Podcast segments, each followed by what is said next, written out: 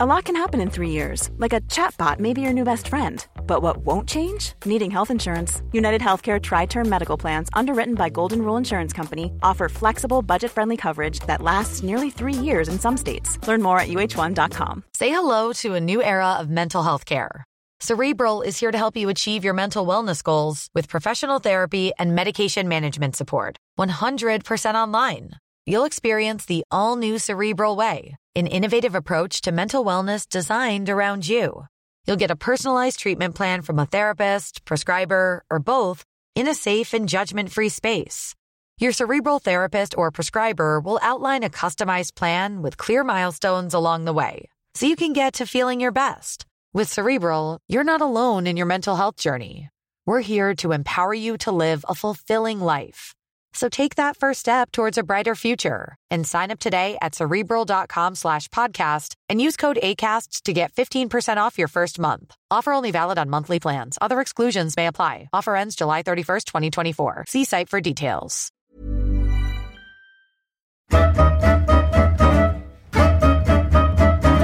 Han är född i Morjärv, Norrbotten. Moderklubb är Södertälje SK. Hans tröja hänger i taket både i Sverige och Schweiz. Nummer 2 och nummer 32. SM-guld, schweizisk mästare, VM-guld, Stanley Cup-final. Han är en av Sveriges främsta backar genom tiderna. I Holmgren möter avsnitt 171 handlar det om Anders Eldebrink. Vill du komma i kontakt med mig så går det bra via Twitter, Niklas Holmgren, eller hemsidan niklasholmgren.nu, Facebooksidan Holmgren möter. Anders Eldebrink, god lyssning.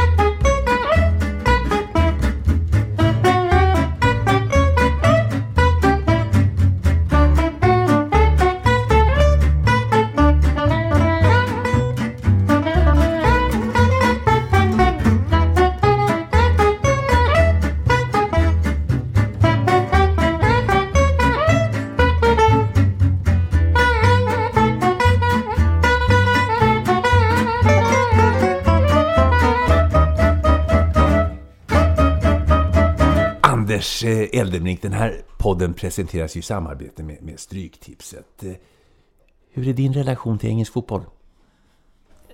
Det var mycket på 80-talet, eller 70-talet till och med, när, när Liverpool var som störst. Du är Liverpoolare. Ja, jag är. Liverpoolare, ja. Och farsan och jag satt och tittade och, och, och man tippade ju mycket då på den tiden. Så att, eh, jag är lite sämre på det nu, men jag hänger med lite då och då. Jag kollar på lite matcher, men, men jag är Liverpool-fan. Du är Liverpool-fan. Fotbollen annars, eh, du, du är ju förknippad med hockey och friidrott i din familj också. Hur är fotbolls... eh, Hur är. Spelade upp till jag var 15 år. Var väl hyfsad i alla fall. Eh, väldigt fotbollsintresserad när jag var yngre. Jag spelade både fotboll och hockey och friidrott och allting. Man gjorde ju mycket mer. Kanske på den tiden än man gör idag. Man specialiserar sig mycket snabbare idag. Men Vilken position? mittfälten. Mittfältare. Mm, mitt det är som, som det var i hockeyn, va? Upp och Ja, ner. det Två, var tvåvägsspelare. Ja, det var lite så. Det var lite så. så Ja. att, jag spelade med några bra killar eh, som i Södertälje då. Så att, eh, nej, vi, vi hade kul. Det, men sen valde jag hockey när jag kom upp till TV-pucken. Då vart det... Då valde jag. Då tog jag hockeyn. Vad är personliga rekord på Stryktipset? En 12 har jag haft, men det gav inte mycket. Nej, ja. det, det brukar Det vara gav så. inte mycket så att... eh, Det brukar vara så när man tippar favoriter. Ja, Ja, det, ja. det, är svårt att, det är svårt att få in de där stora det- pengarna, men det- det går. Ja, men det var kul på tips extra tiden tyckte jag. Det var liksom lite mer... Det var exklusivt. Ja, det var det. Det var ju inte så mycket andra tv-program, så det var ju det som gällde. Eh, Man satt och värmde upp och kanske lite hästar också. Så där, mycket polare träffas och sådär. Så att eh, det är lite synd att det har försvunnit det där. Men fortfarande är den här 16-tiden Ja, ja, det det. lite klassiskt Det med det. pringet i Ja, rutan. det- Ja, det är det. Karl Anders Daniel Eldebrink, född den 11 december 1960 i Morjärv, Kalix kommun, Norrbotten. Tjenare Anders! Ja, jag är norrlänning och kommer Ja. väl alltid vara norrlänning. Jag trivs... Eh, jag har ärvt hemgården uppe i Morjärv där som det heter, i är en liten, liten ort uppe i Kalix kommun. Och jag har ärvt hemgården och varje gång jag kommer dit så känner jag mig som hemma där. Det är mitt, det är mitt hem på något sätt. Och det, där kommer jag vara mycket när jag blir äldre tror jag. Så att... Eh, Ändå är du Mr SSK.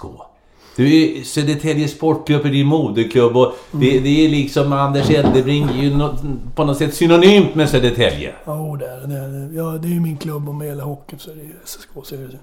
så att det hänger ju med vad som händer med dem hela tiden. Och, och eh, jag har ju bara spelat i en enda svensk klubb och jag hade ju mycket anbud från alla nästan.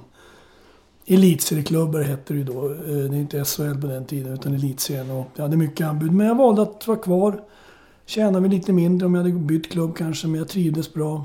Trivdes bra med, med grabbarna trivdes bra när de föddes och mina lagkompisar framförallt trivdes med Glenn Johansson, Conny Jansson, Hallin, eh, Tommy Eklund. Eh, vi var ett jäkla gäng, ett jäkla järngäng. Vi hade jäkla kul tillsammans. Så att det var svårt att byta tycker jag på något sätt. Och man, eh, man mötte de andra lagen. mötte man i Färjestad, Rundqvist, Bengt-Åke, Loben, Samme. Eh, mötte man Luleå var det kanske LG. Det var de här, all, de höll sig till sina lag och det var ju Eh, Sen träffade man dem i landslaget sen senare. Så det var en jäkla eh, prestige de matcherna. Speciellt mot Rundqvist och de här. Och ändå var vi ju bästa polare i landslaget. Men de matcherna, vi var så jävla tjuriga båda två. Alla, alla de här lagen vi mötte. Så att, eh, det var roligt på den tiden tycker jag. Det är roligt nu också. Men det var just det att man stannar i sin klubb. Och, och nu går jag bara på här. Men, Ja, men men, det- däremot så, så när... Jag tror att det är väldigt få förunnat. Eh, jag var ju kapten jag var 22 år redan i Södertälje och fick lyfta pokalen som egen produkt i sin egen klubb. Det tror jag är någonting eh, stort. Och det tycker jag många mer spelare idag skulle uppskatta. Att få lyfta pokalen i sin egen klubb. För att jag ser ju Södertälje som min egen klubb, så är det ju. Det, eh, för det, det, det var en jäkla känsla tillsammans med mina bästa vänner. Det, jag har ju vunnit på andra ställen också, men det är ändå en annan känsla att få vinna med sina bästa kompisar i sin egen klubb. Vi ska återkomma till 1985 så Ja. småningom. Eh, vad betyder Södertälje SK för dig idag? Jag jobbar ingenting med där, jag har inget inflytande alls där och sådär. Jag har ju varit sportchef, jag har varit assistenttränare där, jag har varit spelare, marknadsansvarig, i stort sett varit allt utom materialare och huvudtränare. Så att jag har inget inflytande alls utan jag hoppas att det ska gå bra för dem och sådär och, och det är ingen som har frågat mig om något, något jobb där heller och sådär så att eh, de är väl lite rädda för mig kanske. Jag har ju lite åsikter och sådär så att det kanske inte är så lätt att jobba med mig ibland men jag har mina åsikter och de står jag för. Du är framröstad av spelarna själva som spelat i Södertälje som SSKs främste spelare genom alla tider. Din tröja nummer två hänger i taket.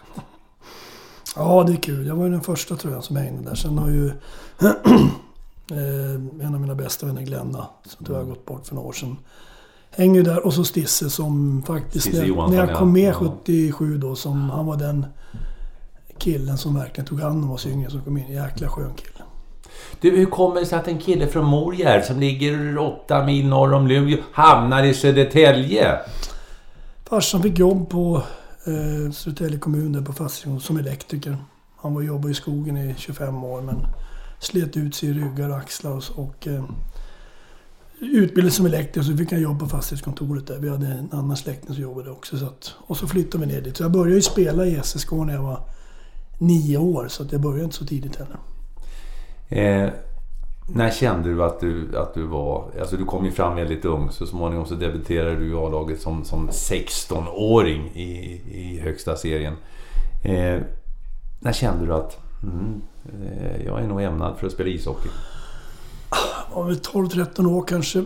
jag såg ju i matchen att jag gjorde ju mycket mål fast jag var back. Först var jag ju forward länge och sen var jag ju back sen. Jag gjorde mycket, lika mycket mål som back.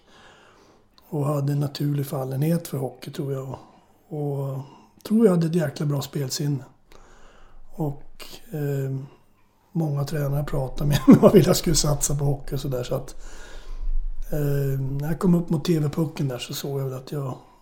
På den tiden fanns det ju inga pengar i hockeyn. Det var ju bara en drivkraft att, att spela och tycka det är kul. Och jag hade ingen målsättning heller. Att NHL fanns ju knappt på kartan då.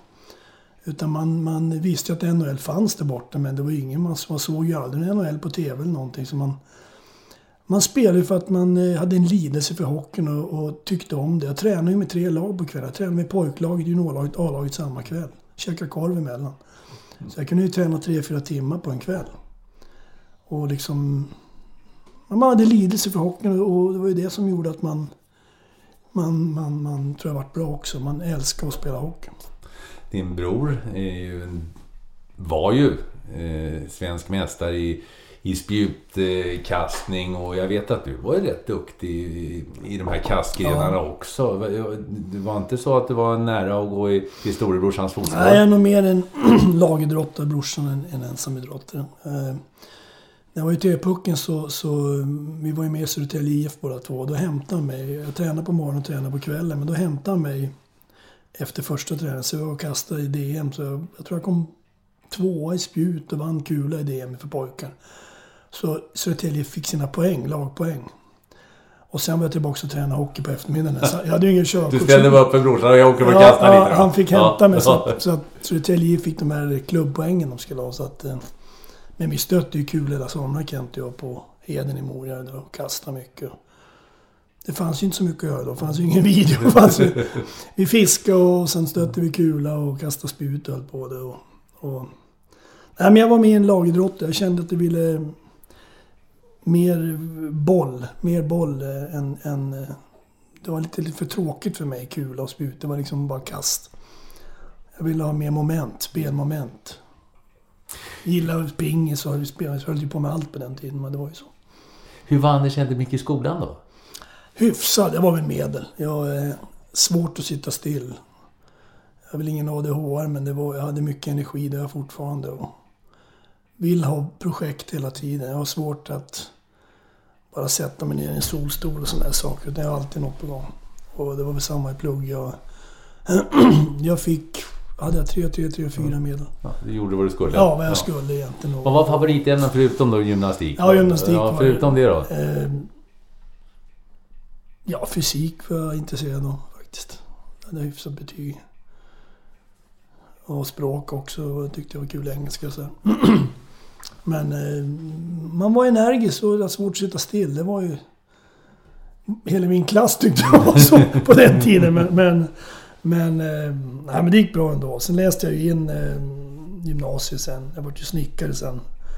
Efter jag läste in gymnasiet sen på komvux. Ja. Matte och... Du har ett yrke, alltså ett, nu ska jag inte säga att ishockey inte är ett riktigt yrke, för det är du ju på väg att bli och jobba med ishockey. Men du har ett riktigt så att säga, vanligt jobb också i... i... Nej, jag har varit snickare och jobbade som lärling bara på kommun med snickare. Så att jag lärde mig ganska mycket om snickare. Gjorde det? Ja. Men sen har jag läst eh, försäkringar. Jag jobbade med försäkringar ett tag. Och... Men du bygger hus, du gillar att bygga. Vi, ja, då, ja. vi ska berätta hur vackert det är. Vi sitter här nere i granne med Harpsund nere i Sörmland hemma hos, mm. hos dig nu. Eh, oerhört vackert med solen som skiner och eh, lilla, vad ska vi kalla det för sjö? Det är det ju väl va? Mm, lite sjö, ja. Liten sjö, det glittrar vackert. Du, eh, det, var, det var snabbt marscherat för dig som sagt. Du var oerhört, alla visste vem Anders Eldebrink var. Talangfull, kommer upp och får chansen i Södertäljes A-lag som, eh, sa vi, 16 år. Ja, 16 år en månad. En månad. januari var det, ja. för 77. Kjell Svensson och Kurre Lindström släppte fram din debut mot Leksand. Ja, Kjell Svensson hade... Han hade... Det enda rådet han gav mig, det han sa bara Visa vad du kan juniorjävel. det var det enda jag fick som råd av Var du nervös eller hade du, det så nej, du bara var, körde liksom? Nej, jag har aldrig varit liksom haft de där... Eh, nej, jag kände inte. Jag tyckte det var jävligt kul bara. Ja. Man fick ju blockera på den tiden i. Sargen. Så jag blockerade jävligt mycket. Du gjorde det? det var stressigt att blockera. Grillorna vid sargen och pucken. Du vet, och så blåste det av. Det är bra om man tagit bort det, annars ska jag hålla på tre, fyra timmar. Nej, men det var... Jag fick ju spela, tror jag, med Arne Karlsson, kommer du ihåg han? Ja, ja. Mm. ja, ja. Jäkla duktig back. Mats Valtin var väl med Valtin spelade med andra år, men andra jag spelade med Arne Karlsson tror jag första matchen och andra ja. matchen med Sverker Torstensson. Så att jag spelade två matcher det året, 77. Och sen nästa år så kom jag med i, i och då spelade jag med Valtin nästan hela ja. året. Så Valle och jag spelade ett VM ihop också, VM 81 i Göteborg. Så att eh, Valle och jag hade ungefär samma eh, spelsinne och sådär. Vi kände varandra bra och vi visste vad vi gjorde och sådär. Och läste varandra bra. Otroligt bra spelare. Mycket, han har lärt mig mycket om. Kan du, kan du, nu är vi inne på Södertälje och ishockeyn. Kan du, kan du beskriva eh, hockeykulturen i, i Södertälje? För det är ju en riktig klassisk hockeyort. När jag kom dit, eh, de åren så fanns det så otroligt mycket profiler. Stisse och, och Anders Kalle var ju där, Glenn Johansson. Eh, ingen nämnd inne glömt. Sverker var en otroligt härlig kille. Eh, Arne Karlsson var ju med första året när jag, när jag kom med. Sen slutade han. Han var ju lite äldre då. Han började jobba på Scania. Eh, vad hade vi mer? Vi hade det var många, många stora spelare som har spelat där. När jag såg, eh, när jag var grabb och som programpojke sålde program så såg jag ju Valtin och Böna. Björn Johansson var otroligt bra. Garvis Mäter såg jag när han var sina S. Han var otroligt bra. Man lärde, lärde sig mycket av att titta på dem, hur de gjorde. Och sen var man med på träningar och sådär och fick ju... Fick ju liksom, lära sig mycket av dem och sådär. De, de var schyssta killar tyckte jag. Det, var några som satt oss juniorer på plats, men det, det, behövde man. Det var ju ganska hårt klimat alltså för juniorer att ta sig in där i omklädningsrummet. Några var schysstare än andra. En del såg oss kanske som lite konkurrenter och var rädda om sin plats och sådär. Men man, man, eh, man fick lära sig mycket av dem. Jag tyckte det var... Jag lärde mycket av, mycket av de äldre killarna. Stisse var för jäkla schysst mot oss. Men hela Södertälje, jag tänker allt från Rickard Faglund till Hasse mm. Tellemar. Alltså det var, det var ju så... Det var ju hockey, hockey, hockey ja, i Södertälje. Det var det. Nej men det var en jäkla... Jag såg ju några matcher på isbanan till och med innan de byggde Scanarinken. Så jag har ju följt... Eh, och sen följde man när Scanarinken byggdes 70 så såg man ju varje match. Och då hade de ju bra lag. Det är jäkligt bra lag. Så då var det bland de topp i Sverige. Så man... Eh, Södertälje var ju en maktfaktor på den tiden och det...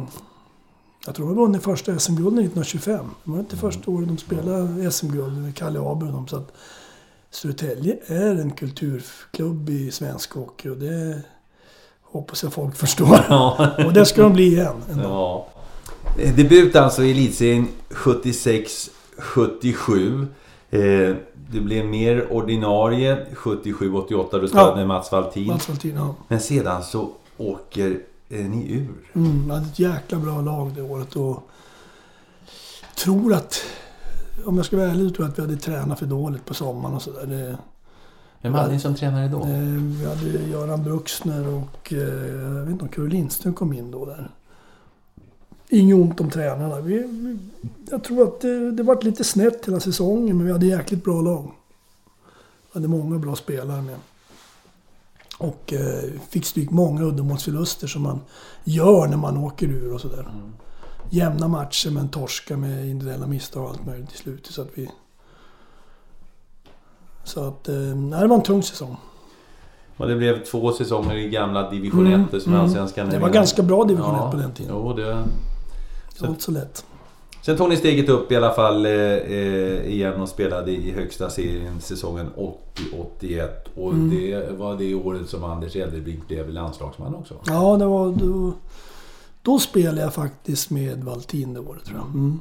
Hela året där. Då hade vi en jäkla bra femma med Anders Kalle och Glenn och Göran Inell kommer jag ihåg. Som, eh, Anders Kalle var ju bra då också. Ja. Han, han drog ju iväg sen och ja, vann fyra Stanley Cup ja, med. Vi fick ju möta honom i en Stanley Cup-final ja, senare. Vi ska återkomma till det. Anders Eldebrink kan spela Stanley Cup-final hörni! Ja.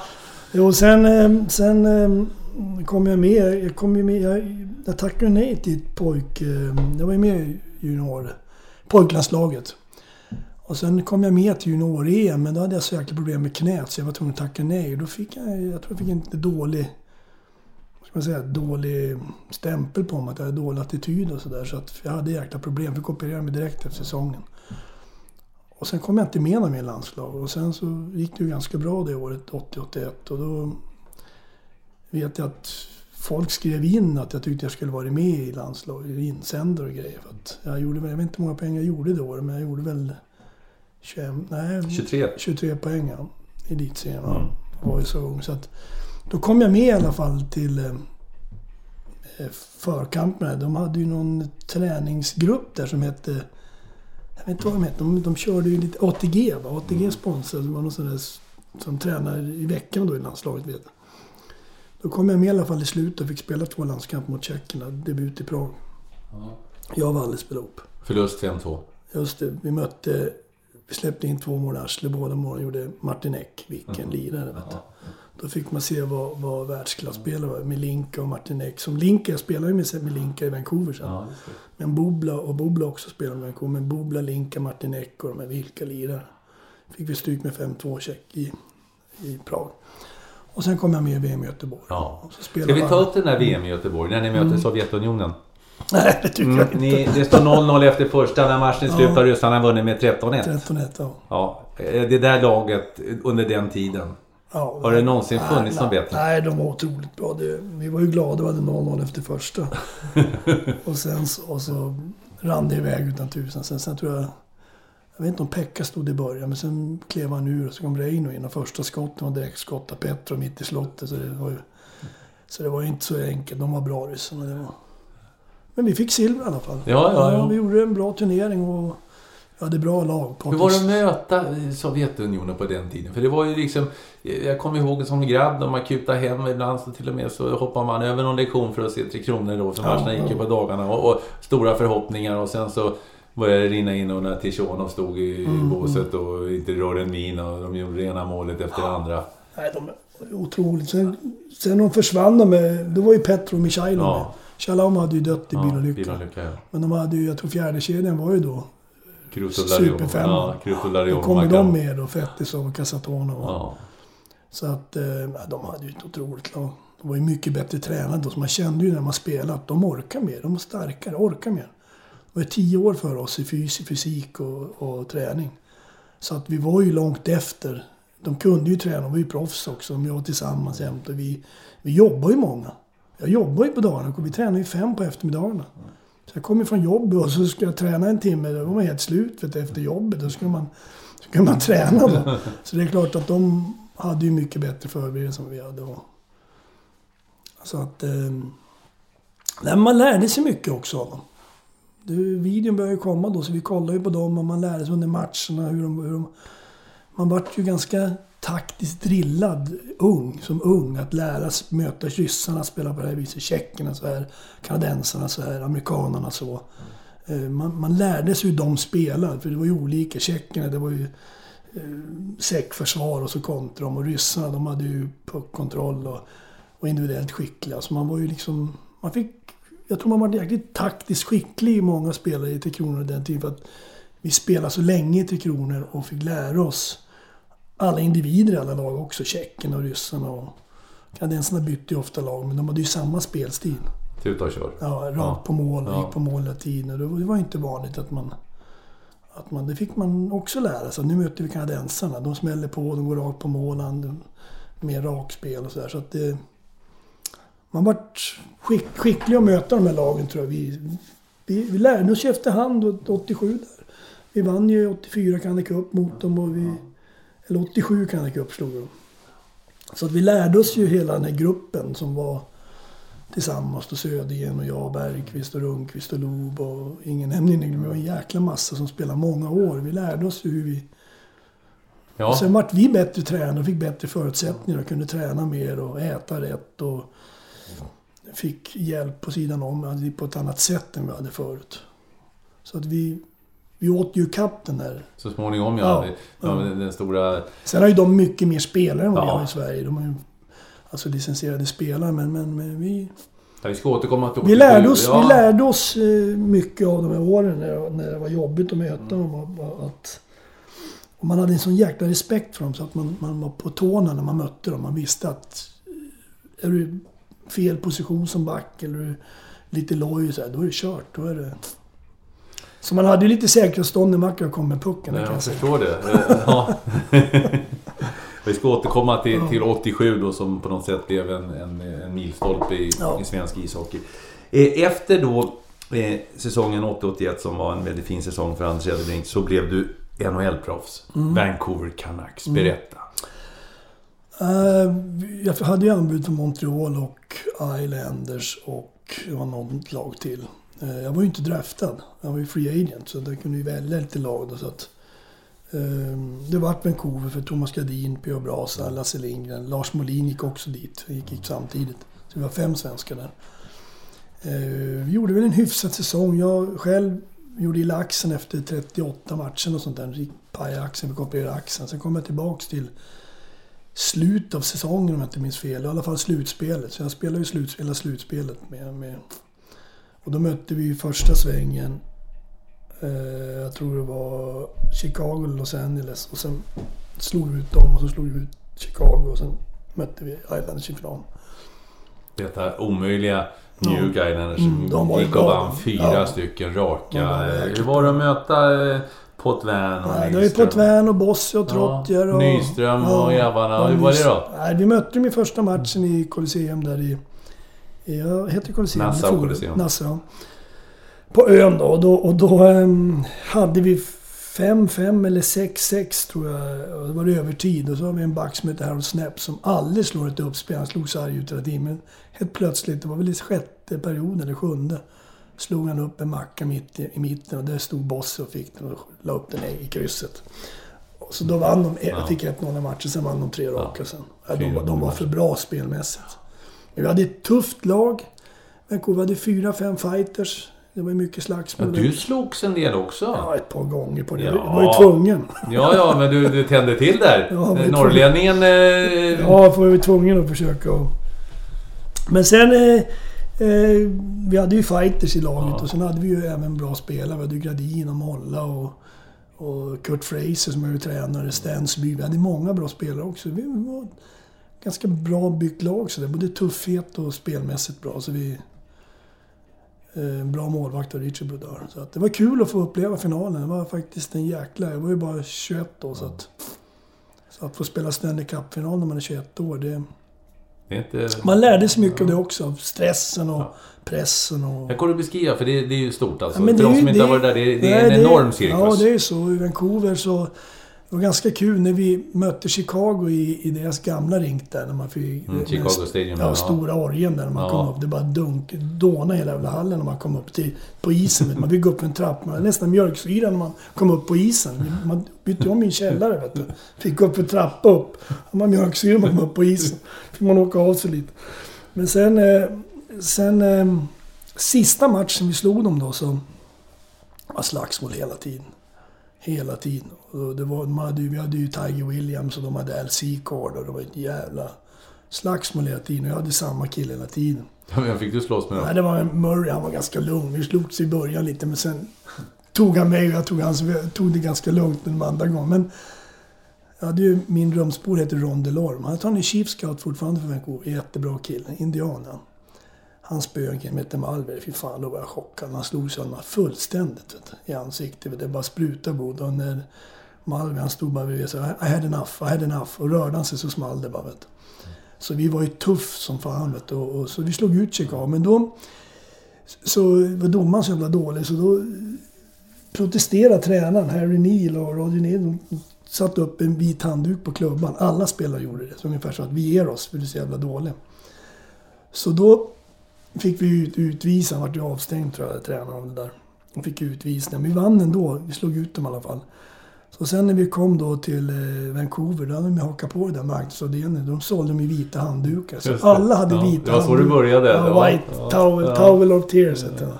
Så alla Ja. hade vita handdukar Ja. på läktaren. Så de sålde ju en jäkla massa vita handdukar. Ja. När vi mötte Islanders i finalen. Så att det var... ah, Det var jäkla kul. Det var ju, det var ju många svenskar också så att det var ju roligt med Ingen och Gardin och Brasan och Molla. Ja, det, hade roligt. Du, eh, sen, blev du, eh, sen blev du nästa säsong eh, tradad från, från Vancouver till Quebec Nordics till, till Mm. Ja. den fransktalande delen Mm. utav... Jag varit nedskickad tidigt i farmarlaget och det var lite politiskt kanske också kände jag. Och, så jag gjorde mycket poäng Var där. där du hade i Fredericton va? Fredericton. Ja, då hade du Jacques Demers Jack? Demers, så. Som, som sedermera vann Ja, Stanley Cup med ja, Montreal. Och jag vet att honom gillar du. Ja, han gillar jag. Ja. Det är den bästa tränaren jag haft där borta. Ja.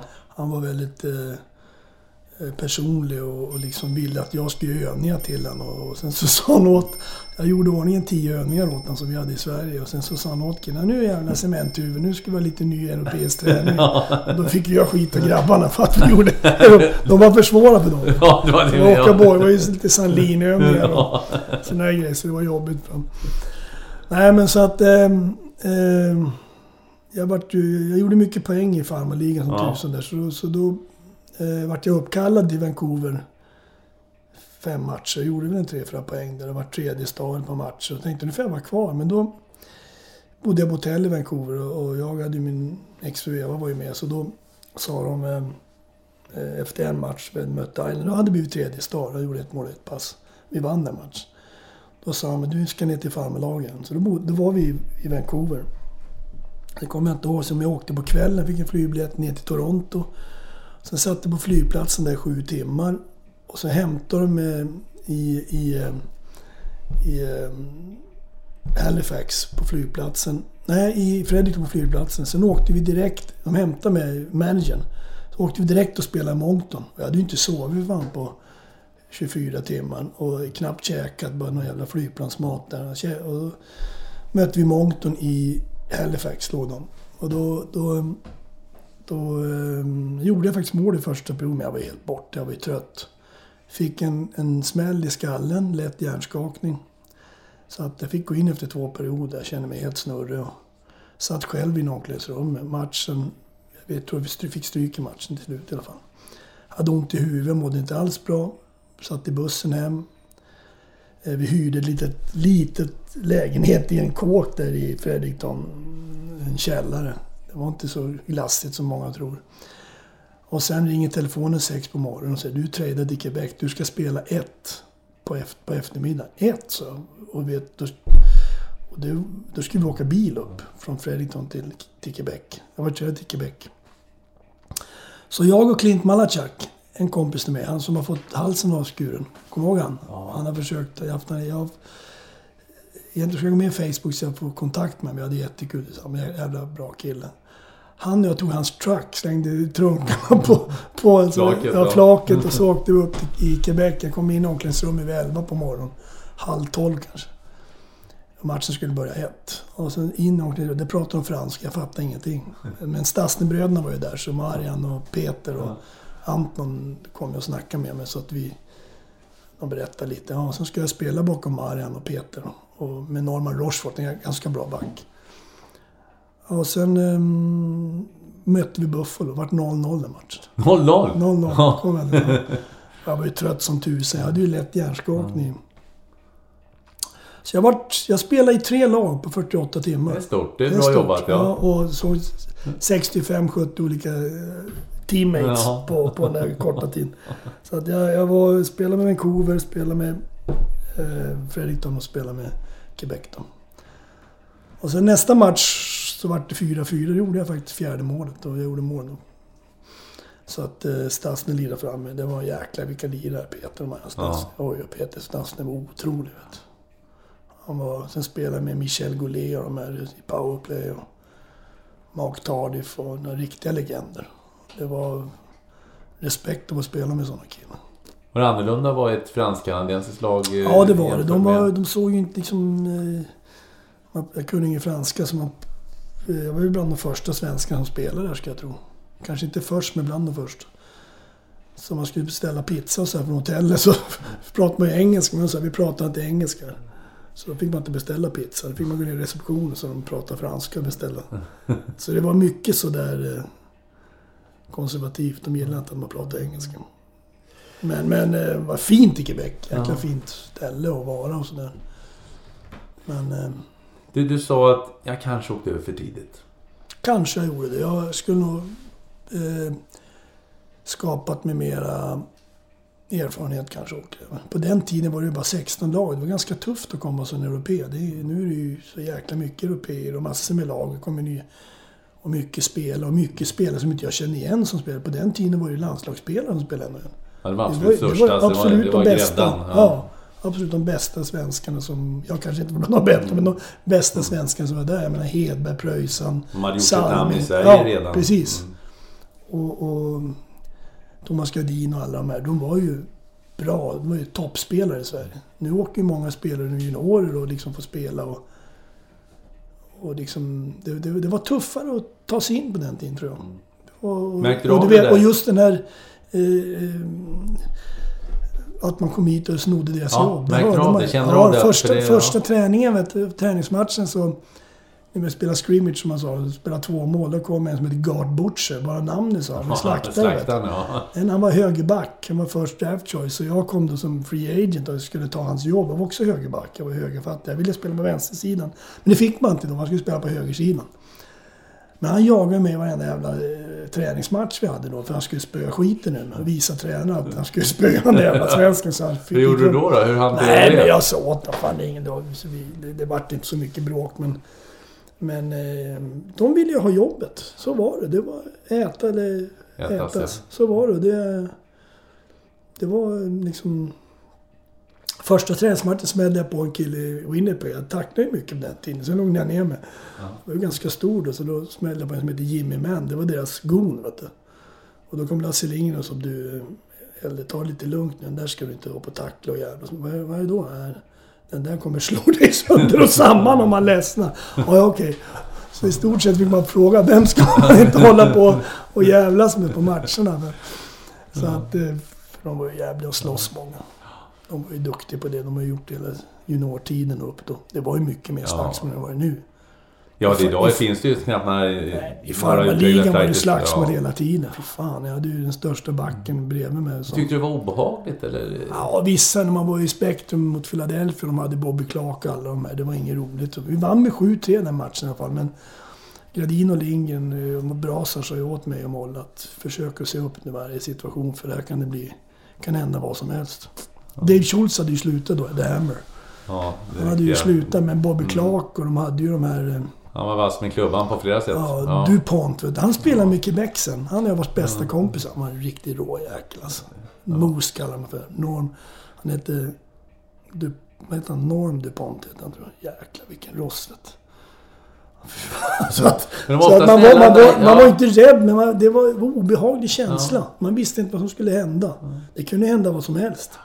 Men de var ju väldigt snälla ofta utanför. Många... Ja, det var- Jag säger att de bästa De, de, killarna de utanför... bästa killarna var ju de här gonen som... Ja, som eh, blev- Jag umgicks nästan med dem. Men Ron DeLorme, jag var rumskompisar i, i Vancouver, Indiana. Han var ju en fantastisk människa. Så jag, han tyckte nästan mest om av alla. Eh, farmarlaget var min backpolare. Eh, han gick på universitetet. Han, han finansierade sina studier med att spela hockey. Han har haft kontakt med när jag var där i Canada Cup 84-87 så har vi ringt varandra. Han heter Terry Johnson, en jäkla fin kille. Han var också... Jag fick ju spela med honom så han skyddade mig. För jag fick ju lira. Han sa det, Jack Demarest, att you do the puck work, you do the muscle work. så skulle någon röra mig så spöade jag dem. Och så, spöade han upp dem. Så att, nej, men det var ju mycket på den tiden. Det var ju... Det var, man fick lära sig mycket. Så man, sen, sen när man kom till Schweiz och mötte kanadensare som höll på och gapade och skriker. Man brydde sig inte om det. För man... Det var ju liksom... Ja, Det man har varit med om var ju det här bara egentligen. Du hade mött Philadelphia redan, så du hade Ja, mött det sen värsta. när, Ja. vi, när vi mötte, kom till VM 87, när vi skulle möta kanadensarna, vi var med 9-0. Första perioden gick de och skrek. Vi gick ut samtidigt. Vi gick och gapade på oss. Chicken och allt möjligt hela, hela vägen ut. De gapade hela tiden och försökte få övertag mentalt, inte skrämma oss. Sen ledde vi med 3-4-0 efter första. Det var lite mindre. Sen var det 6-7-0 efter andra. Då sa de ingenting. Och så vart det 9-0. 9-0 ja. Så att, så att, nej, men det, det, man lärde sig att bli mentalt hård av det där. Att man... Att eh, just Philadelphia var ingen, ingen roligt ställe att vara på då. För de var ju... Bro, vad jag kan, Broad Street Bullies, ja. De hade den där Fred Shiro, Dave Schultz och... Dave Schultz, jag har inte läst hans bok men jag har hört talas om den. Han såg ju ut en spelare han skulle spöa varje match. Så att, de, så att det var ju mycket... Ja, det är jäkla... Den här Ken Linsman, The Rat, han for ju omkring där och retade upp alla. Sen kom de här stora och slogs. Så, så att det var ju... Nej, det var liksom... Man fick... Märkte du, du Philip Flo hade ni i det laget? Det var ju många som eh, blev sjuka helt plötsligt när de skulle möta Philadelphia. Ja, det var ju många som Ja, var lite... ja, ja. hade ägg i byxorna. Ja, Ängen var hel efter match. Nej, men... eh, Man var inte rädd sådär, men det var en otäck känsla det. Man visste inte vad som skulle hända och man ville ju spela hockey. Man ville ju... Där var det så mycket annat. Det var slagsmål, det var mentala kriget, det var rädsla, det var... Det var... Eh, en helt annan grej än att spela i Europa eller i Sverige. Och det, liksom, det var hela tiden någonting som... Jag har sett så jäkla mycket när jag var där i farmarligorna också. Det var ju slagsmål på uppvärmningar flera gånger och det... Ah, det var ju hela tiden som man... När jag har sett allt i Europa, det är ju bara liksom... det är ju ingenting egentligen mot vad man såg då på den tiden. Så att, man har fått upplevt mycket som det känns, som, känns som långt borta idag. Ja, det, men- det, men det- jag var ju på 80-talet, Ja. 81, 82, 83 där. Det är ju... Ja, vad, fick dig att komma hem sen? Var det det här att du tröttnade på farmarlagslivet? Ja, eller jag, lite de ville ju att jag skulle... Quebec ville ju satsa på mig och ge mig ett nytt kontrakt och sådär. Och, och, problemet var att det var lite politik med det här. Det var Jacques Demers var ju tränare i farmarligan och han ville bli tränare i Quebec. Han var en jäkla bra tränare. Då var en kille som hette... En liten kille, han heter... eh, Jag kommer inte ihåg vad han heter, tränaren. Han var ganska... En fransk kille och som var...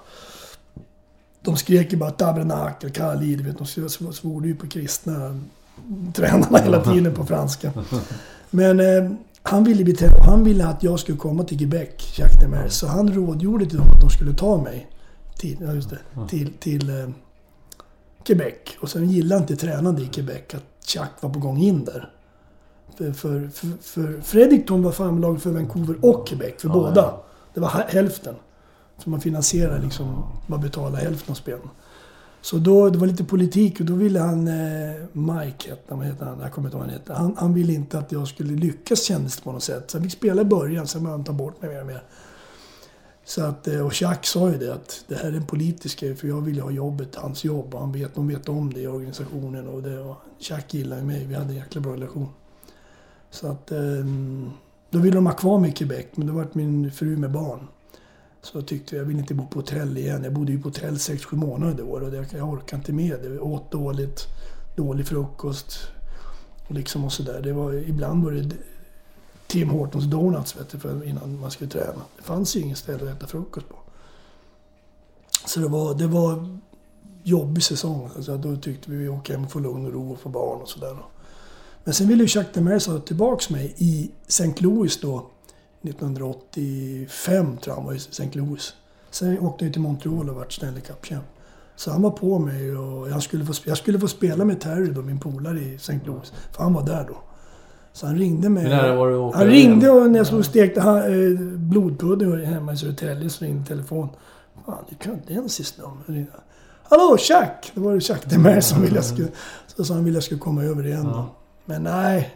Du var aldrig nära? Nej, jag kände att vi hade ett bra lag. Det var 85 då vi vann Mm. ju SM och jag kände liksom att jag ville vinna någonting med Södertälje. Och, och sen hade jag fler anbud från New Jersey. Jag haft fler anbud sen. eh, När du åkte hem var du, kände du, nej det... Det, det, det kanske inte passade med NHL på den tiden heller. Det var ganska...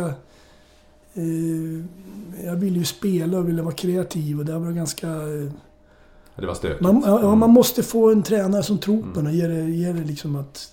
Han vill ha sådana backar. Du vet i Vancouver var det backar. Ingen vägde över 100 kilo nästan. Och jag vägde 93, 94. De tyckte jag var för liten. Så att eh, jag ville ju lira. Jag ville ju liksom...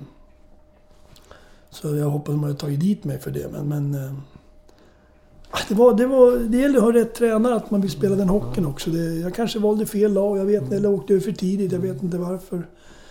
Eh, Det gick ju inte dåligt för mig. Jag hade ju fått kunna stanna kvar hade jag velat och fått mer chanser att åka tillbaka. Men jag kände, nej. nej, Jag ville vara hemma, ta, ta det lugnt och sen...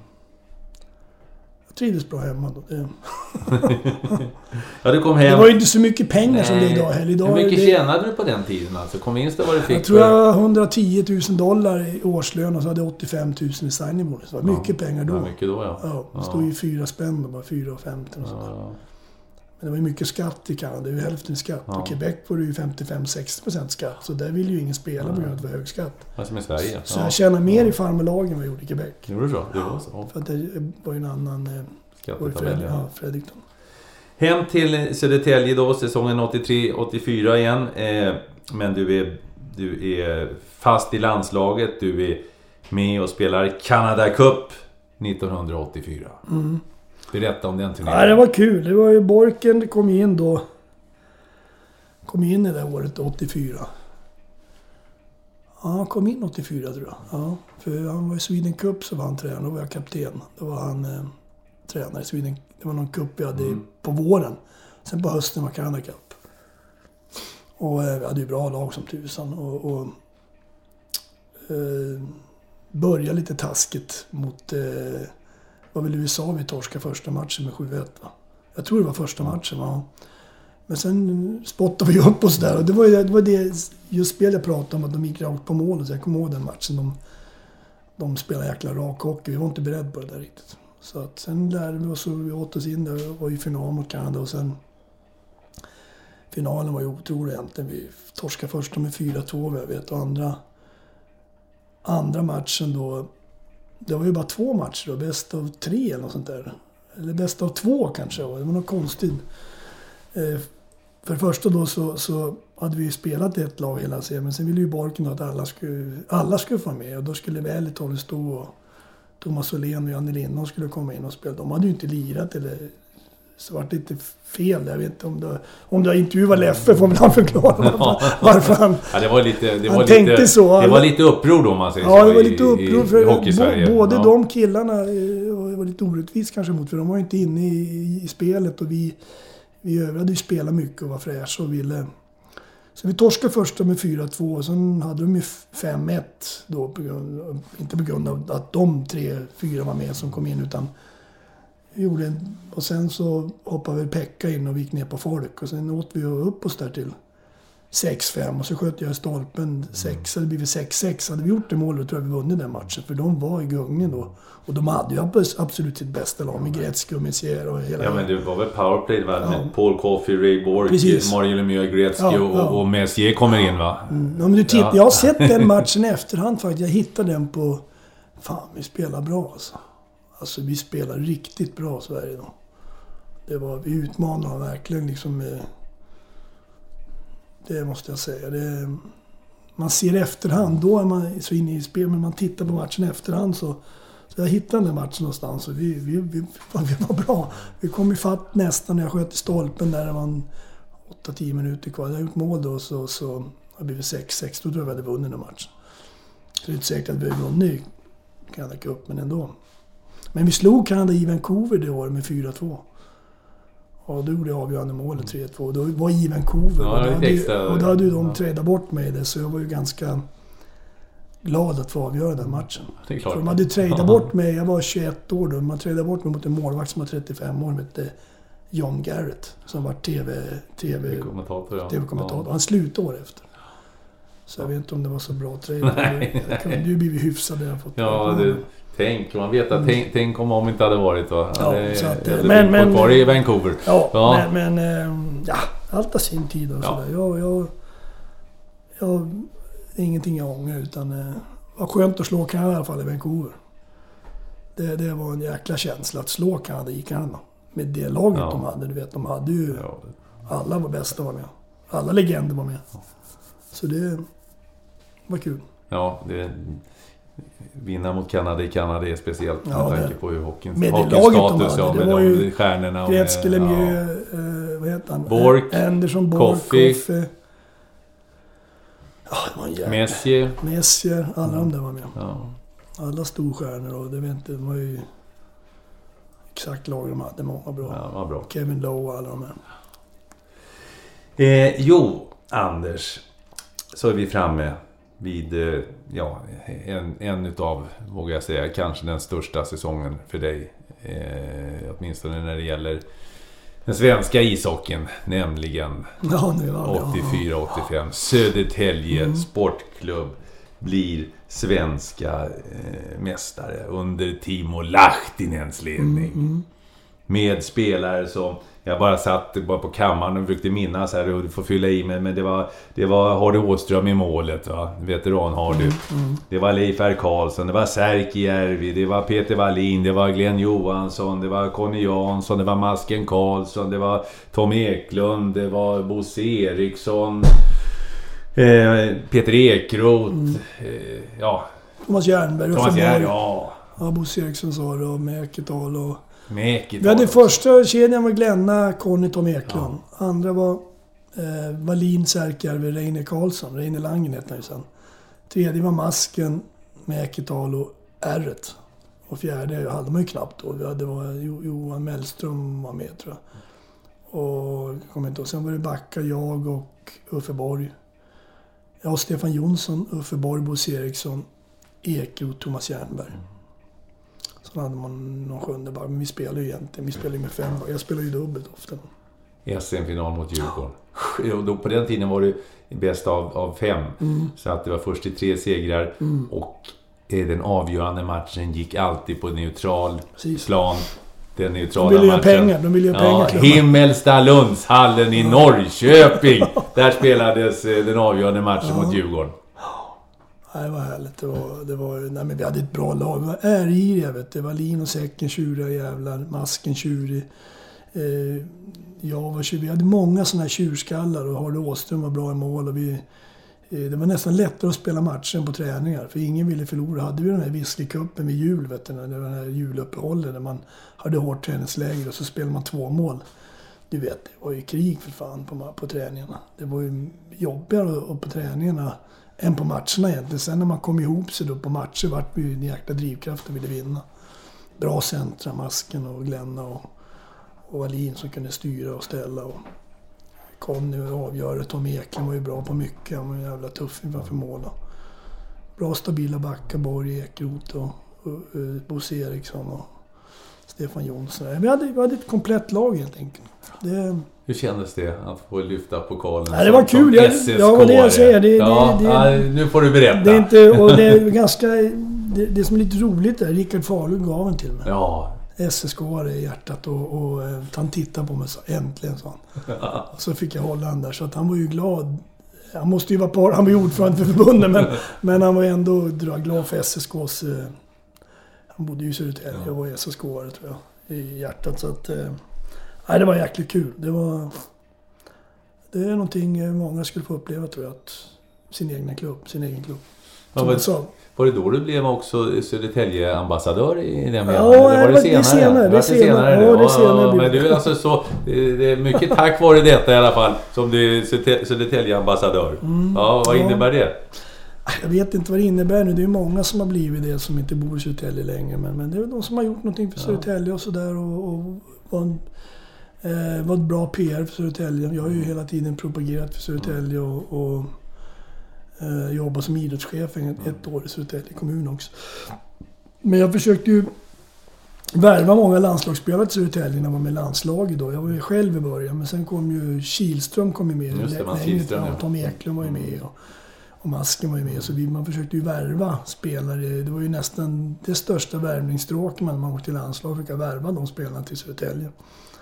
Det är kanske inte är så idag, men nu är det ju agenter som gör det. Men på den tiden var det ju spelarkontakter man, man, man, eh, man värvar varann. Så att, så att det är ganska kul egentligen. Men, nej, men det, det var en rolig tid. Det var bra. Bra organisation med Nisse Andersson, Sonny Danielsson, Nordström. Vi hade många bra ledare där som... Eh, Nisse Andersson var ju otroligt driven ledare. Han gjorde ju tidningar. Vet du. Vi hade ju, kom ju tidningar varje månad, SSK-kontakten. Och det var mycket som... Jag tror vi var...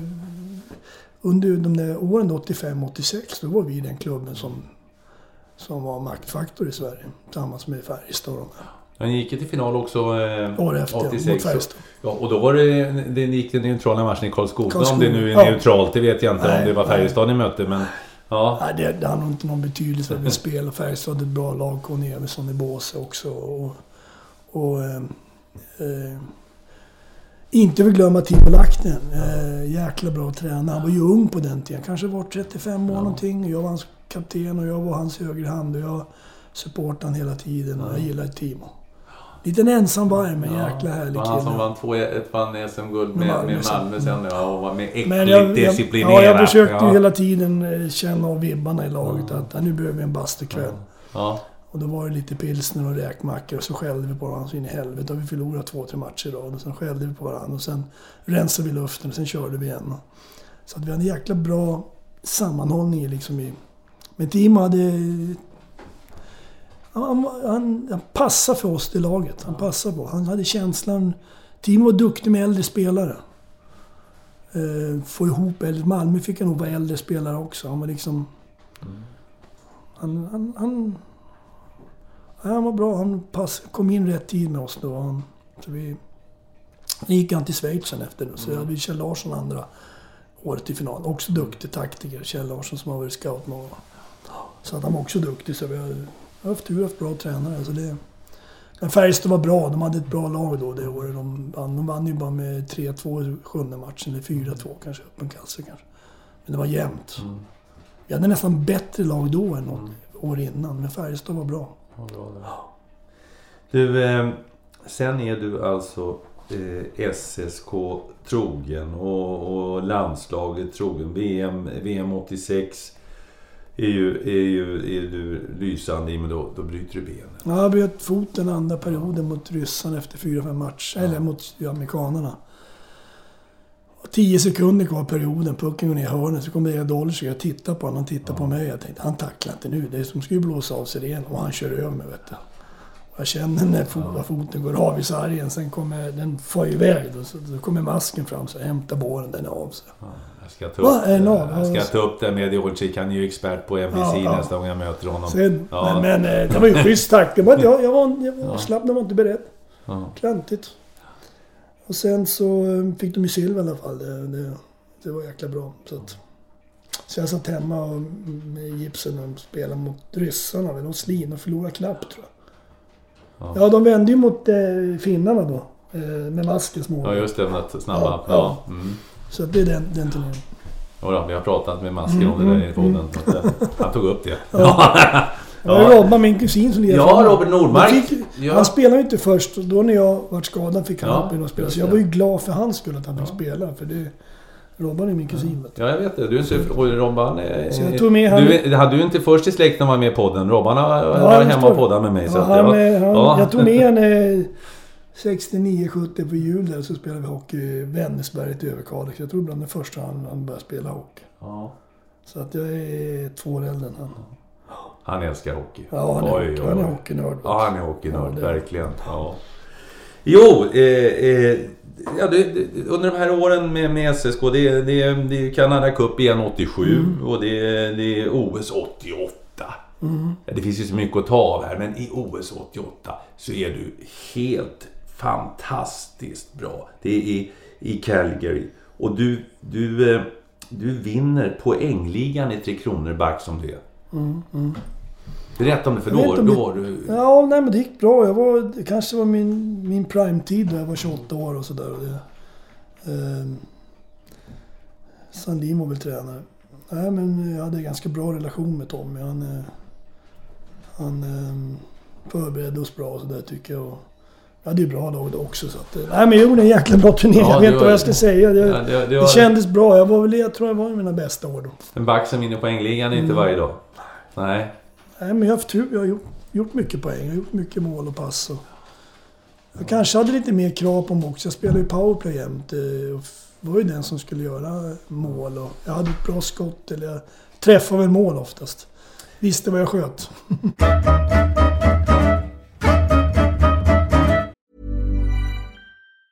Say hello to a new era of mental health care. Cerebral is here to help you achieve your mental wellness goals with professional therapy and medication management support. 100% online.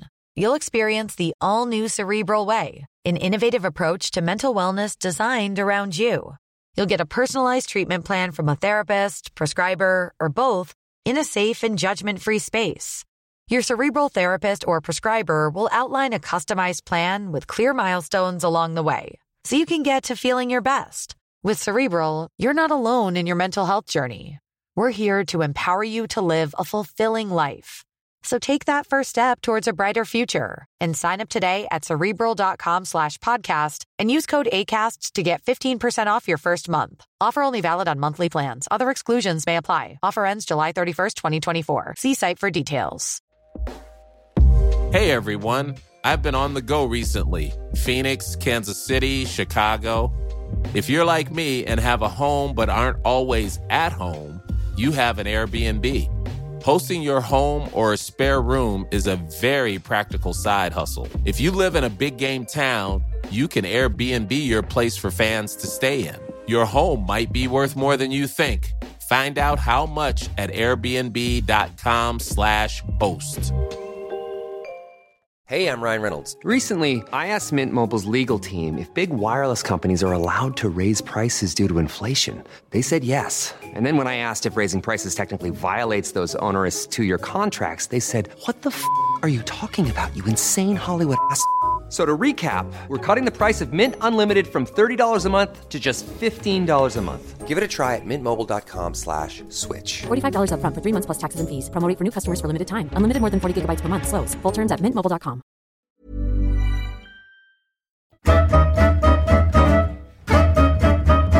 Du, eh, eh, vi kan väl ta från de som undrar hur Anders Eldebrink var som spelare. Nu blir invald i, i eh, Hockey Hall of Fame som nummer 108 så lät eh, motiveringen så här. Den här högerfattade backen är för alltid inskriven i svensk ishockeyhistoria. I OS 88 blev han landslagets främste poängmässigt sett. I Södertälje blev han svensk mästare. Schweizisk mästare med klåten tre gånger. Individuella utmärkelser fem gånger i säsongens All-Star. Guldhjälmen. Eh, största framgång med Tre Kronor, guld 87. Eh, som också gav deltagande, eh, deltagande spelare Svenska Da- Dagbladets bragdguld. Eh, NHL-spel, allmänt känd som eh, spelskicklig med bra skott och som eh, spelaren som kom till jobbet eh, varje kväll. ah! Ja, det var...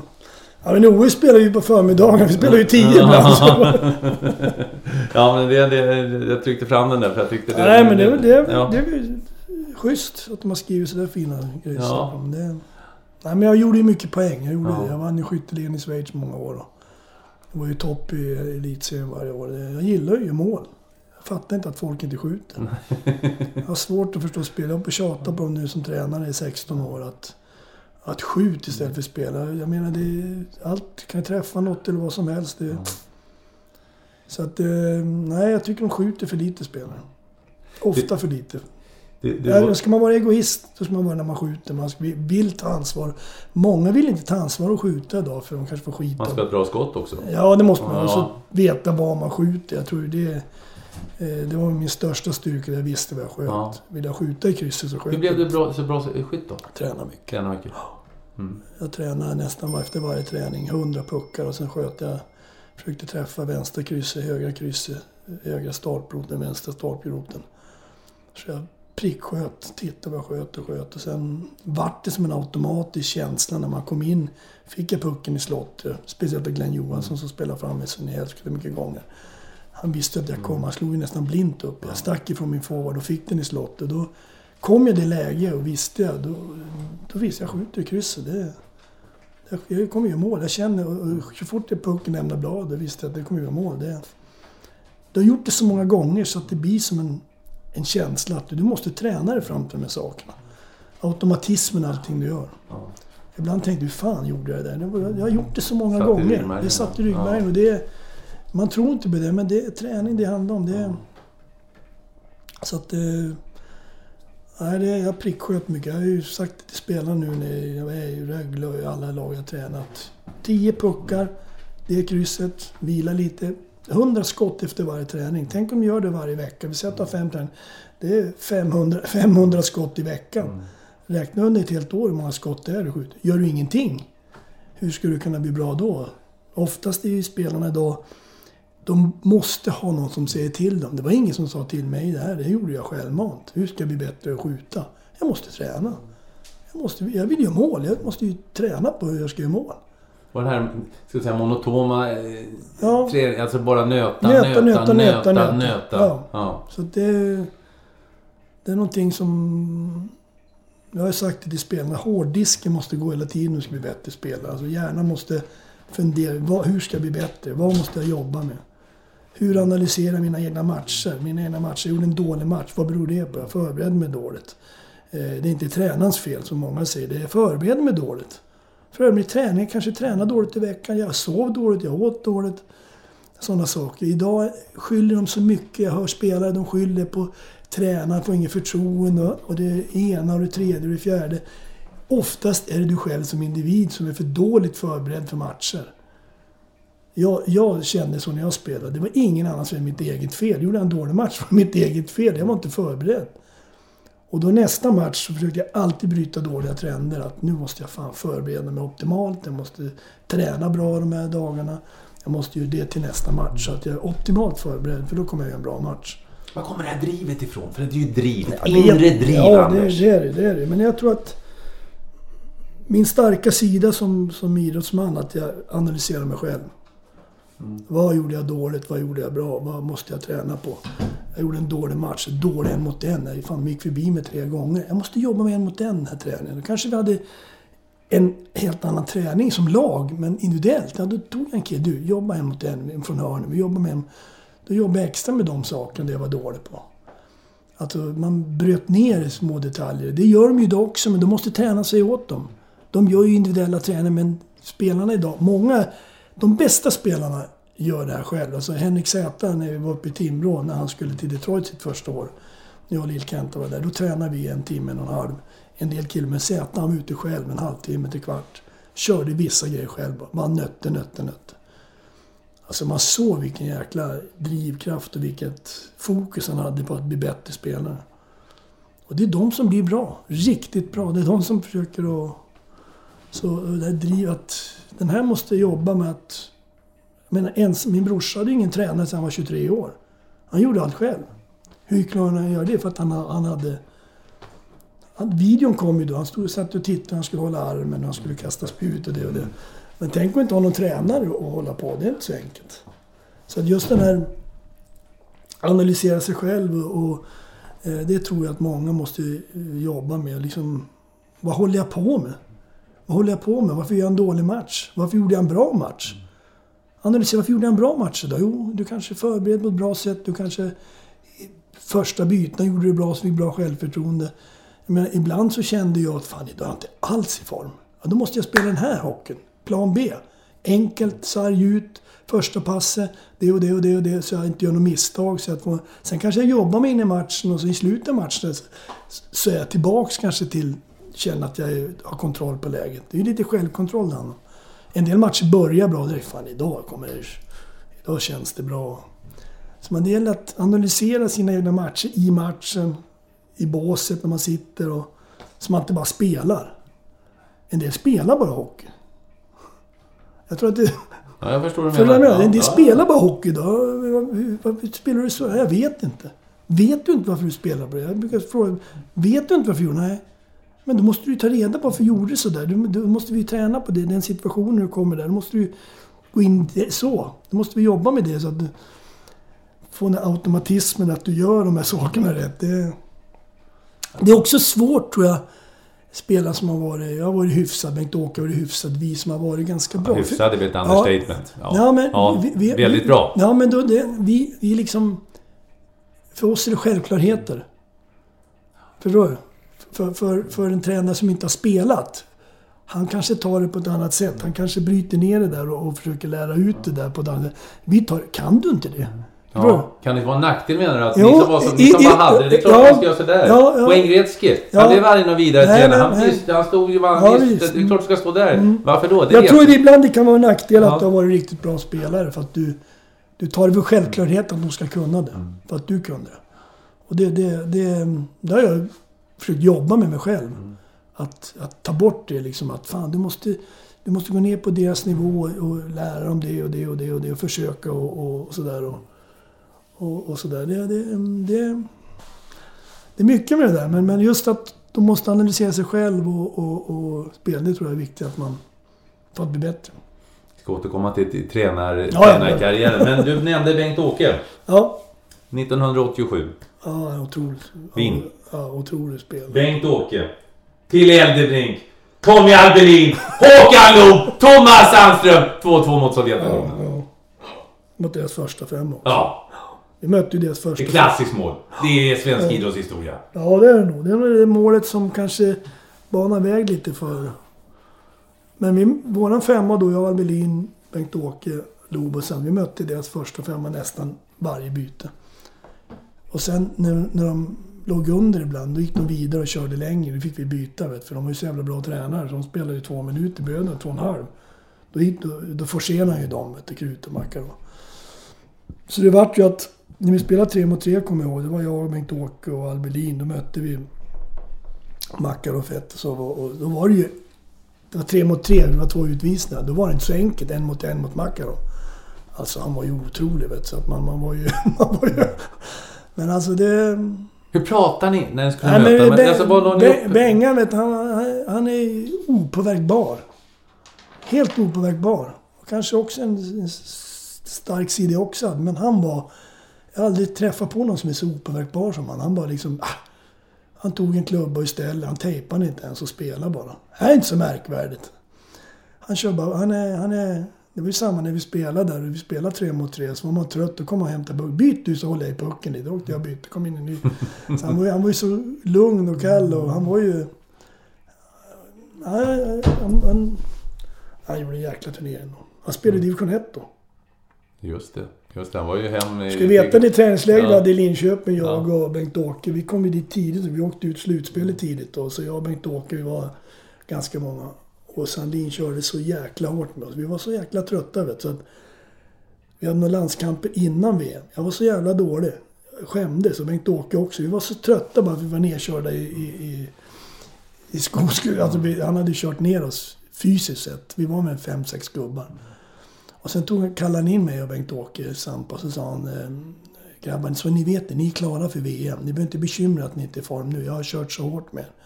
För vi var så jävla dåliga båda två. Jag tänkte, fy fan, jag kommer aldrig komma med till VM. och sen fick vi formtoppen i VM. Så han, eh, han hade klart för sig att han skulle ha sig form där till, till... Det började stiga mer och mer. Han släppte ju på träningen och vi vart... Så att eh, det kommer jag ihåg. Bengt-Åke, vi var oroliga båda två. Det kommer ju fan inte bli bra. Och han spelade i division 1. Ja, ja, ja. Men han var ju bra som fan. De hade kommit hem från Washington. Mm. Ja, eh, den här VM-turneringen som sagt var äntligen första VM-guldet på, på 25 år. Mm. När vi kom hem då, det, det hade ju aldrig firats då i Kungsan som... Det var ju... Det, det fanns ju inte på kartan då, men... När vi kom hem då, det var hysteri vet du. Bengt-Åke och Ja. jag och... Jag tror det var Tom Eklund och Södingen skulle till... Sport, till Sportspegeln någonting. Vi åkte iväg. Men du vet, det var helt sjukt. Folk var tokiga vet du. Och Det var ingen ordning heller. Nu är det ju ordnat. Nu är det ju ordnat när de kommer. Det är två... Viggen kommer upp bredvid oss med flygplan och när vi landade och sådär. Och in till Kungsa. Det var liksom lite oordnat allting. Det var lite kaotiskt allting. Folk var helt tokiga vet du. Och, och man var lite chockad över det svenskar som håller på så. För det var ju första gången det firas i. Kungsan då. Ja. Och sen har det ju blivit lite organiserat och det ska vara det och det och någon minister ska vara med och det. Då var det ju bara pannkaka alltihop. Alla var... Så, det, så att eh, vi var ju... Men det var häftigt va? Ja, det var, vi, vi var i Sportspegeln då och så kom vi med egen bil dit. Och De slet ju i bilen vet när de fick se mig och Bengt-Åke där och började slå i taket. Och tänkte, fy fan. ja, det var, det var härliga minnen. Ja, det, men det var ju... Det var ju, det var ju på, på eh, det berömda håret att... Ja, med polacken. Med, med avstängning, Ja. tysk, polack och var det nu nationalitet och Ja. protester hit och dit. Mm. Ja, det var det. var Och så ju- blev ni mästare i den här berömda kavajen. Kavajen, ja. Mm. Det var ju Ja, ja. seriesystem. Jag fotograferar Bengt-Åke i sin gamla kavaj. Han har Har kvar den. det? Han har kvar den? Den är klassiker. Han har när han går ut och dansar på sandgrunden. Ja, de, har, de har stängt sandgrunden. ja. En före detta dansrestaurang i Ja, Karlstad. ja. Eh, ja, eh, och, och, men sen så är du kvar till, i Södertälje alltså från, eh, från där du kommer hem ifrån eh, Nordamerika säsongen 83-84 till och med eh, säsongen 89-90. Du har ett, eh, du har ett fint Globen-VM också när Globen invigs 89, det ska vi Ja, inte glömma. mm, mm. Då var du bra också. Ja, jag kom i Ja. All-Star-team då med Ja, Fettis ja det är inte så illa. Du och Fettis och backar. Jag gjorde väl åtta poäng någonting då. I den turneringen så gjorde du... Eh, eh, Sex, sju. Du gjorde 5 plus 3. Åtta poäng. 8 poäng. Mm. 5 mål, 3 ass. Ja, det var lite mål. Ja, och nu var ny och Globen var ny. Var liksom... ja, det, var, det måste jag säga, det, det är nog den jobbigaste turneringen jag har spelat vad det gäller stressen och pressen och så här. Det var ju så mycket runt omkring. Vi skulle ut och visa upp oss här och där och sponsorer och, och i Stockholm där hit och dit. Och, ja, det, var, det var stressigt. Och spelarna kände sig stressade att spela. Vi hade några krav på oss att det var den där going for gold då, vet. Ja, ja. slo- slogan då, vet. Ja. Vi vann ju 87, men Ja. vi skulle ju vinna 89 egentligen. Ja, ja, ja, vi vann ju för tidigt. Ja. Och det var ju den där slogan going for gold. Vet, så att, eh, vi gjorde inget dåligt VM. Vi gick ju till semi och torskade mot eh, ryssarna. Vi var väl först. Det var tjeckerna, ryssarna först. Men... Eh, men... Eh, det var... Det var... Vad ska man säga? Det är stressigt. Mycket runt omkring. Ja, mycket Mm. runt omkring. Jag tycker att fokuseringen fanns inte riktigt där för laget. Vi hade så mycket runt omkring så att... Men du löste det bra, rent personligen som sagt. Ja, det blir nej, men det, det är ju och... laget vad vi gör, vad jag gjorde. Jo, men det ju... Jag tycker att det, det... Du ser, det är inte många lag som vinner på hemma-VM. Nu vann väl... eh, Sverige vann eh, i Globen. Det är nästan det enda på jättelänge. Ja, det var i Köpenhamn senast. Det var ju nästan hemma. Ja. Jag menar, det, det är många lag som har jobbigt på hemmaplan. Det blir den stressen och pressen och... Ja. Det kände jag i alla fall. Tror många kände jag pratade med efteråt att det var... Det var lite stressigt. Det, det, må- det måste Man åkte till Ja. bussen hade lite ångest nästan till matchen. Så har jag aldrig känt. Att man vill kanske inte göra fel och man vill inte att det ska gå dåligt. Och sådana där tankar har jag aldrig haft, men då hade jag det. Och det, det kände jag, det var, det, var, det var lite konstigt. Ja. Men det var det, det, det... Vi gjorde ingen dålig turnering, vi var ändå i semi. Vi vart fyra ja. Och som sagt 5 plus 3 från din, Ja, från det- din mm, klubba. mm. Eh, och sen som sagt 89-90. Eh, det var ett nytt VM eh, då, eh, 90. Då också ju en- gjorde ett bra VM, 2 plus 5, 7 poäng. Eh, sedan bestämde du dig för att, för att lämna eh, Södertälje och flytta till Schweiz. Till Klåten. Och jag kände att Södertälje hade nått lite vägs ände och jag tyckte att eh, de här åren var bra så började liksom hela organisationen tappa edgen att vilja hålla upp eh, och, och liksom vinna, vinna den här driften. Och, och vi vart sämre också som lag. Vi hamnade jag tror vi åkte ut i kvarten eller något sånt där. va? Eh, 89, 90, något sånt. Jag tror det. Så vi, vi, vi, hela organisationen liksom var tröttare och några slutade, ledarna där och jag tyckte att vi hade värvat lite dåligt i Södertälje och sådär. Så att jag, jag kände att vi, jag ville göra något nytt då. Och eftersom jag inte ville åka till NHL, jag tackade nej det, så ville jag åka till Schweiz. Och så var ju Magic i Klåten och Ja, Kenta Nilsson Ja, ja. han, ja. Vi, vi är ju bra vänner så att jag...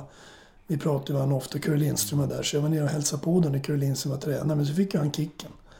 Så då var det en tjeckisk tränare efter det VM som jag hade som heter Pavel Wolek. Som tyvärr dog sen i, i, han var tränare i Tyskland. Trevlig kille och sådär men, men... Så Kente och jag spelade två år tillsammans där. Så vi hade jäkla kul tillsammans. Det var ju otroligt. Han gjorde ju poäng så älskar bara vet, så, så vi hade ju ganska bra powerplay när Vi spelade ju landslag uppe i powerplay Ja, också. jo. Så vi, hade, vi gjorde mycket mål i powerplay. Tävla om vem som skulle skjuta. Ja, Ja. han sköt hela tiden. Det var ju bra. Då slapp jag skjuta. Nej, Utom, sen, en, utom en gång mot USA, där jag tog upp med honom när han var fri och vände om. Ja, just det. Ja. Jag höll på att kasta ut TVn. Ja. nej, men så att eh, då spelade vi två år där. eh, Och sen så, så stack Kent efter två år. Och så kom Micke Johansson dit och Conny kom dit. Och då vann vi.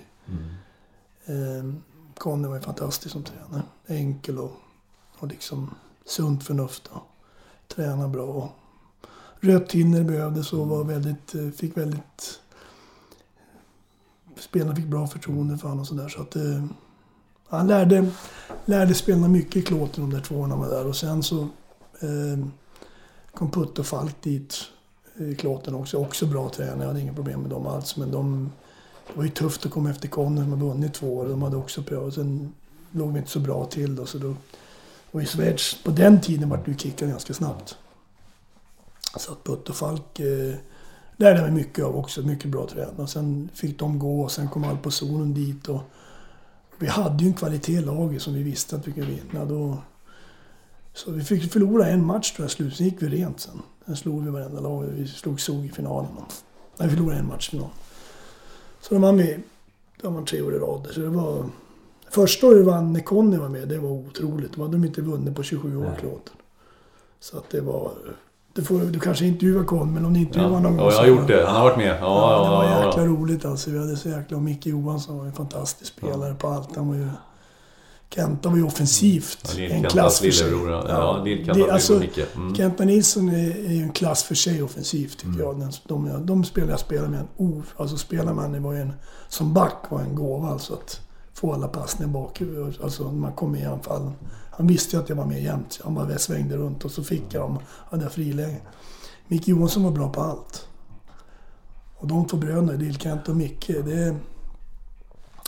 De har fått för lite uppskattning i svensk hockey tycker jag. Micke Johansson har vunnit mest i svensk hockey av alla spelare. Sex svenska mästerskap, fyra schweiziska OS-guld, VM-guld. Han har två VM-guld. Han har inte varit med i Mästarnas Mästare. Kan du tänka dig det? Vem har vunnit mer än han i svensk hockey och han är inte med Mästarnas Mästare? ja. Alltså, men Lill-Kent och Micke på något sätt, de var mentalt starka killar och hade den där tryggheten som gjorde att de vart eh, skickliga. Och liksom mental styrka som, som och Micke, ju värre det vart i matcherna, ju mer trivs både han och jag nu med spelar med finnar. Vi mötte ju Tjomot och Byko varenda byte i... Vi hade ju två finaler mot Fribourg i, i Schweiz. Mötte honom varenda byte, jag och Micke. Han hade Byk och vi hade Tjomot. Han låg på rulle så jag hade först. Sen spelade vi man-man mot dem hela tiden. Så Micke var ju som en back i egen zon. Ja, och ruggig anfallszon. Och han gjorde inte ett fel på mig. Jag kunde titta på Han gjorde inte ett fel. Han gjorde fan inte fel vissa matcher. Men du Anders, 90-91. Eh, din, din, första, eh, eh, din, din första säsong i Glåten. Flest poäng bland backarna, 38. 91-92. Eh, eh, flest eh, mål, flest poäng bland backarna. 92-93. Eh, flest mål bland backarna, flest assist bland backarna, flest poäng bland backarna. 93-94, eh, då avgör du till och med, du gör avgörande målet i, i, i finalen. Mest eh, assist, mest poäng bland backarna. Och vi vinner tre mästerskap. Alltså vilken tid du hade i Schweiz. Jo, det du, du pratar om Kenta och Micke ja, Johansson, men, men, alltså, men, men Anders Eldebrink, hör här. Ja. Jo, men jag hade bra... Jag hade ju dem framför mig som kunde spela fram. Jo, jo. Alltså mycket mål eh, gjorde jag ju när Magic eh, svängde runt och väntade på mig. Micke Johansson var ju lika bra nästan på. Inte lika kanske, men... Ja, det var han. Han var ju otroligt skit. Så att jag spelade med... Vi hade en jäkla bra femma. Vi hade en femma som var... Var plus 50 varje år. Ja. Micke Johansson så hade en back som var bra markerad. Så jag hade pucken. Och så Micke Johansson, Hollenstein som är sportchef nu, min bästa vän i Schweiz. Och Wäger, han som gjort nästan mest mål i Schweiz genom tiderna i ligan. Så vi hade en otrolig... Mm. Så jag, jag, jag gjorde, kunde ju aldrig gjort dem där om jag hade spelat med fyra dåliga spelare. Nej, förvisso. Men nej. Eh, det var ändå du som var ja, där. Nej, men jag, var, jag, jag, jag, gillar ju poäng och mål. Det, ja. och det, men det, många tror att jag bara sköt från blå och gjorde mål, men jag, mer, jag gjorde mer ja. mål när jag följde med anfallet. Ja, följde med. Du mm. var verkligen en två... En, prototypen för en två, tvåvägsback. Ja. Mm. Eh. Det värsta jag visste ändå var inne på baklängsmål. Så att, eh, ja. jag, tyckte, jag tror det fanns en stolthet med oss gamla backar. Idag är det ju... Det är ju typ Erik Karlsson mm. eller Mattias Nordström. Mm. Antingen offensiv eller defensiv. Ja. På den tiden Thomas Jonsson var ju bra på allt. Han var ju ja. ruggig på allt. Sigge var ju bra på allt. Alltså de gjorde poäng och var bra defensivt. Ja. Jag försökte ju också vara en typ som back. Eh, idag är man mer specialiserad ja, på powerplay, offensiv, följa med anfallen. I egen zon är de inte så bra en del. Vet du. De åker fel och de är dåliga man mot man. På den tiden var det lite stolthet tror jag att, att inte vilja släppa in mål. Jag menar Thomas Jonsson var ju bra på, på allt egentligen. Ja, ja. Så det var många bra backar på den tiden. Vet Anders och Björklöven. Kanske lite mer defensiv men stabil back på allt. Så vi hade ju Telvén ganska bra på allt. Ja, ja. De ja. ja. Så vi hade ju mycket, mycket... Det är lite mer specialiserat idag. Mm. Du, eh, ja... Eh, du får alltså, du har din tröja i taket i Södertälje. Du har din tröja i taket nummer 32. Mm. Nummer 32 hade du i klåten. Ja, den hänger också i taket. Ja, visst. Ja. ja. Nej, det var en spelare som hade nummer två. Han heter Fausto Monsteliene. Han är lika gammal som mig och han har spelat landslag i Sverige. Han hade två. Och så ville han ge tröjan till mig. Nej för fan, så jag tar något annat nummer. Du, du, du ska ha det. Så jag tog 32 istället. Har, har numret varit viktigt för dig? För du förknippade i, i, i Nej, nej i Södertälje så ville jag ju ha tvåan. Ja. Tvåan hade jag i Södertälje. Men i landslaget var det väl jag eller Samme vet du. Mm, just det. Lill-Samme, mm. vi var ju... Han hade också mm. två i Färjestad. Rolle Stoltz hade ju två. Ja, Stoltz hade två, ja. Det är fint när de förpliktigar. Ja. Det är som nej, att men, nej, men det var... nummer sju Manchester United. Ja, det, ja. nej, det var väl inte så viktigt för mig. Jag tog 32 istället. Ja. Ja, men det som är roligt att man hänger i taket. Om man inte hänger snara förstås. Ja, så, så, ja, har man väl gjort i några rinkar också kanske. Men, men, men ehm, det att, att man... Eh, man har väl fått uppskattning för vad man har gjort. Det har han verkligen gjort i klåten för mig. Det är han presidenten, jag är, den där tavlan som hänger där. Bad jag få köpa av honom. Det är alltså Det är alltså urstarten när man börjar spela hockey. Det är på en kärn. Du ser när man kommer till kärnen med grillorna på. Den vill jag köpa va. Den kanadensisk. Och sen så... Nej, den säljer jag aldrig sån. Det står på baksidan massor med fel. Han skrivit massa grejer. Att jag verkligen ställt upp för klåten. Med uppskattning och lärt med en förebild för alla yngre spelare. Och verkligen lärt dem vad som krävs för att vinna. Och minnet av dig består av det. Liksom. Så att, sen kom jag tillbaka som tränare. Då var han glad. Så, att, så den tavlan hänger där, så jag ser den varje morgon. Så att det står på baksidan på den där. Så det, och den där klockan har jag ju fått också. Den där röda Ja, klockan. det ska man få när man är i Schweiz. Så ska man Ja, få klocka. får man ja. en sån där klocka så är det... Micke Johansson fick en också. Ja, då är det, det, Nej, det är en uppskattning. det är en uppskattning. Ja. Just den det är klockan. den som plingar lite i bakgrunden om ni Ja, det- emellanåt. mm. Det är den schweiziska Ja, klockan mm. som Anders Edelvik har fått ifrån Klåten. Eh, det är jag glad över. Det är jag glad Ja, det förstår jag. Och, fem, och jag är glad över de där fem åren i Klåten också Ja, det- naturligtvis. Men som sagt, det var ju fantastiska Mm. meriter. Sen återvänder du till Södertälje säsongen 95-96 för att lyfta upp SSK i högsta serien igen. För då är Södertälje nere i division 1. Mm. Tuff säsong. Det var ju den där lockouten i början. Det är jävla jobbigt. Vi skulle träna på nätterna. Och Halea började jobba på Scania då, på personal också. Så jag jobbade som personalman på Scania. Samtidigt som jag spelade. Så jag jobbade fulltid där. Och, och det vart väl mindre och mindre ju längre säsongen gick. För att vi hade ju slutspel där, kvalserien och det där. Men en tuff säsong i början. Men sen gick vi in där och sen eh, mötte vi Brynäs bäst av fem. Det var en otrolig. Alltså det är nog bland det roligaste jag var med i När vi slår Brynäs med det laget de hade. Du du vet vilka spelare de hade. Det var ju Dakell, Peter Larsson, jag vet om Gossi, Molin, Kärban, Rafalski. Alltså vilket lag de hade. De hade ju Sundlöv i mål. De hade väl en fem, sex landslagsmän och så var det jag, Magnus Lindqvist, Lars Dahlström, den lilla äh, Dalan vet du, och Thomas Bjur, Ola Rosander, eh, Jocke Eriksson kom med. Eh, vi slår ju de bästa av fem. Det var egentligen en bragd. Skulle ha bragdguld idag. Ja. Så vi går upp då, men Lindqvist var ju bra i mål. Ja. Han var ju fantastisk. Så att, sista matchen då när vi slår dem i Scanarinken, var vi 7000, äh, de kör, står upp hela rinken. Det var en jävla känsla. Så gick vi upp igen. Och sen la jag av. ja, sen la du av, men det gjorde du inte ändå. Nej, då la jag av. Sen, sen tänkte jag nu, jag- nu, nu får det räcka. Nu. Mission completed tänkte ja, du. jag har Ja. fört upp dem och nu lägger jag av för nu kände jag att jag...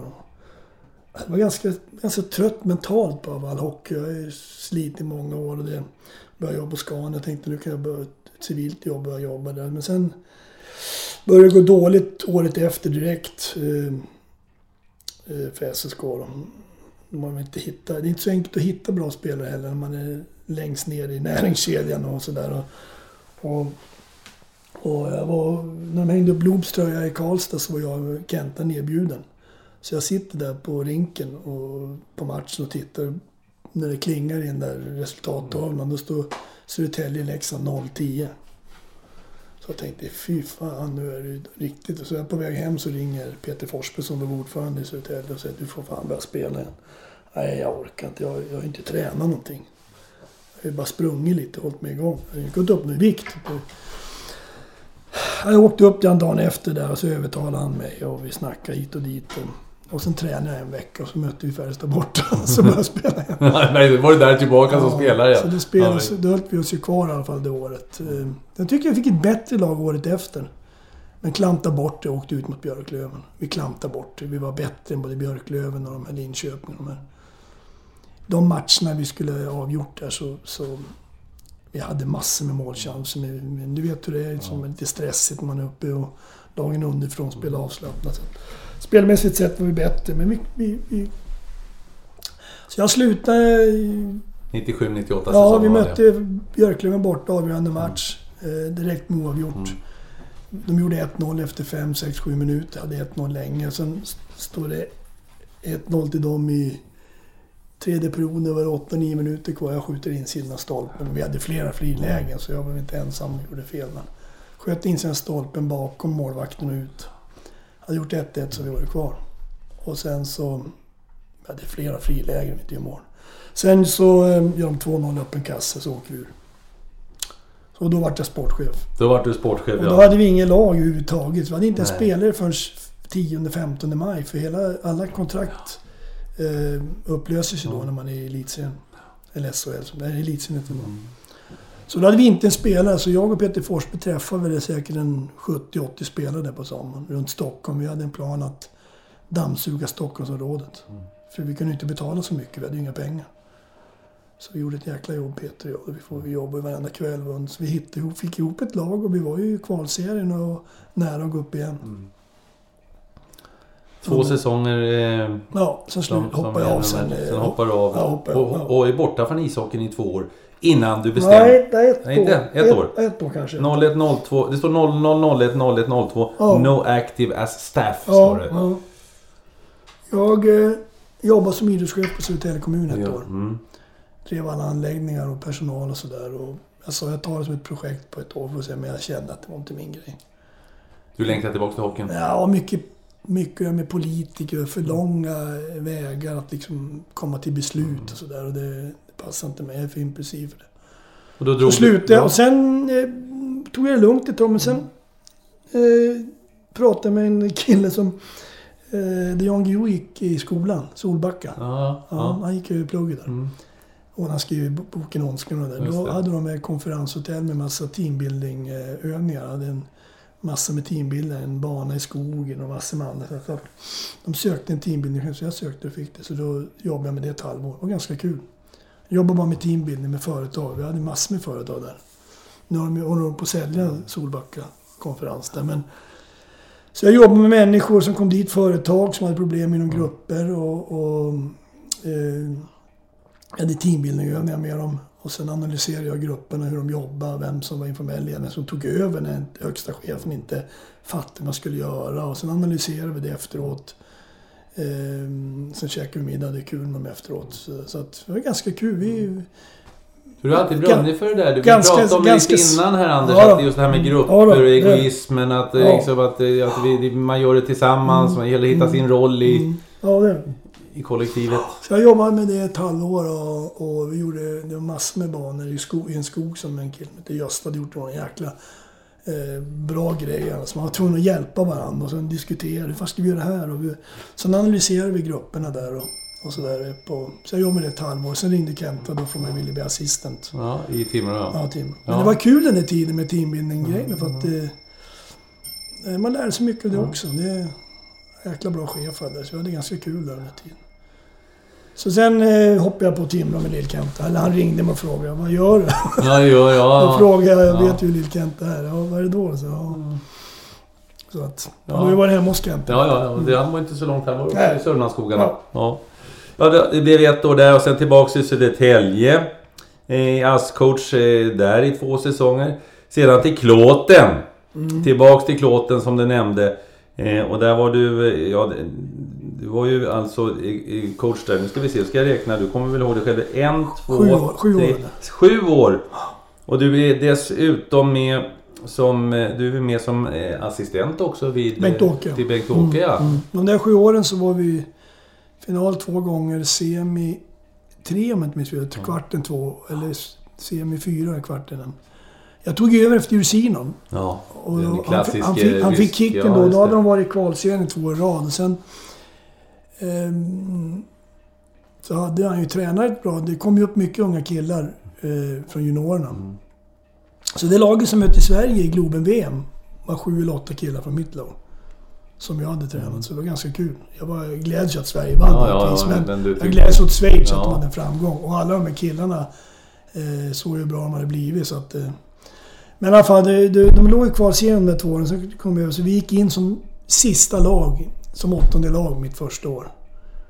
Och där ser du så lite det kan skilja. Hade vi inte grejat det så då vet jag inte om jag hade varit kvar. Och sen var det som hela vattnet på en blomma. Hela laget, hela klubben bara växte som en... Så mötte vi Bern som hade vunnit serien över det. Vann med 4-2 matcher. Körde över dem helt. Bara på ren glädje och, och... Och sen gick vi till serien. Vi mötte Lugano som vann då. De hade ju eh, Nomelin och Pelton och alla de här. Så de, de vann det året. Men sen året efter gick vi till final. Och sen var vi topplag, Vigo, Davos, de här åren, sju år jag var där. Jag hade två år till, jag skulle varit där nio år egentligen, men då hade de problem med pengar. Så att eh, de ville göra en deal med mig, så att och det gjorde jag. Jag fick bara 30 procent av lönen, så fick de ta en billigare tränare. För att jag... jag har haft så roligt där så jag tyckte det är klart att jag måste ställa upp på det. Så då hopp, hopp, liksom köpte de ut mig. Men vi gick till semi då, om jag inte minns fel. Så att det var inget på grund av resultatet utan det var eh, financial problem. Så det, men otroligt roliga år hade där. Vilket lag vi hade, vilken hockey vi spelade. Vi spelade som Skellefteå fast inte lika bra. Nej men alltså ja, Skellefteå tyckte jag, när de, Skellefteå var som ja. bäst de år man har sett dem, tycker de har spelat en fantastisk hockey med passningsspel, med ja, allt det nya, sätta press på motståndare. Det fanns ju förr i tiden också. Skellefteå spelade ju så på 70-talet. Man kom upp med Roger Stoltz och grabbarna. Ja, 78 när de vann. Ja, ja. De spelar ju samma hockey då mm. som ju nu. Det är ju bara att det blir modernt att sätta press överallt. Det, det finns ju två sätt att spela, alltså aktivt eller passivt. Eh, utan puck. Och jag menar, vi spelade ju så låter mer, fast vi var inte lika skickliga som Skellefteå. Men vi spelade alltså pressa pucken hela tiden för att de skulle få lite tid.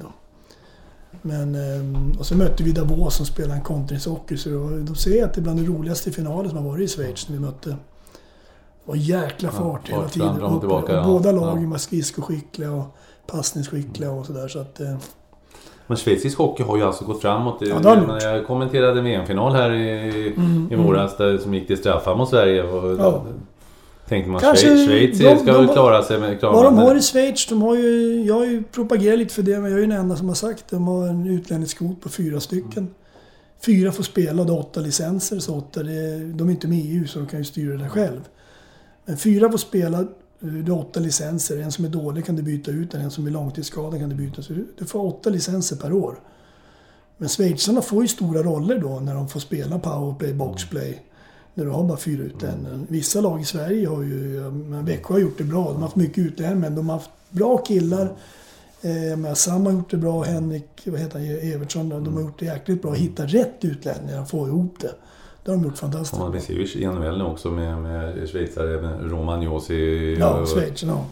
Men du ser ju då vissa av Malmö är knappt en utlänning då. Nej. Det går det bra, går bra. Ja. Och det, jag tror att det är lite enklare att få ihop som tränare rena svenska lag. Eller kanske en, två utlänningar som passar in i gruppen och har mycket utlänningar. Och försöka... Det blir klickbildningar Ja, integrera mm. dem där. Det är inte så jäkla enkelt. Jag, det, Eh, man försöker med alla möjliga medel att få dem att tänka laget för ja. jaget. Men det är inte så jäkla enkelt ibland att få ihop det där. Det, um, ja, jag tänkte för det, det, jag tror jag är i Schweiz att de har bara fyra utlänningar. Ja. Och de är bra oftast ja. de utlänningarna. De är alltså topp i Europa brukar det vara för de betalar ju mer bra.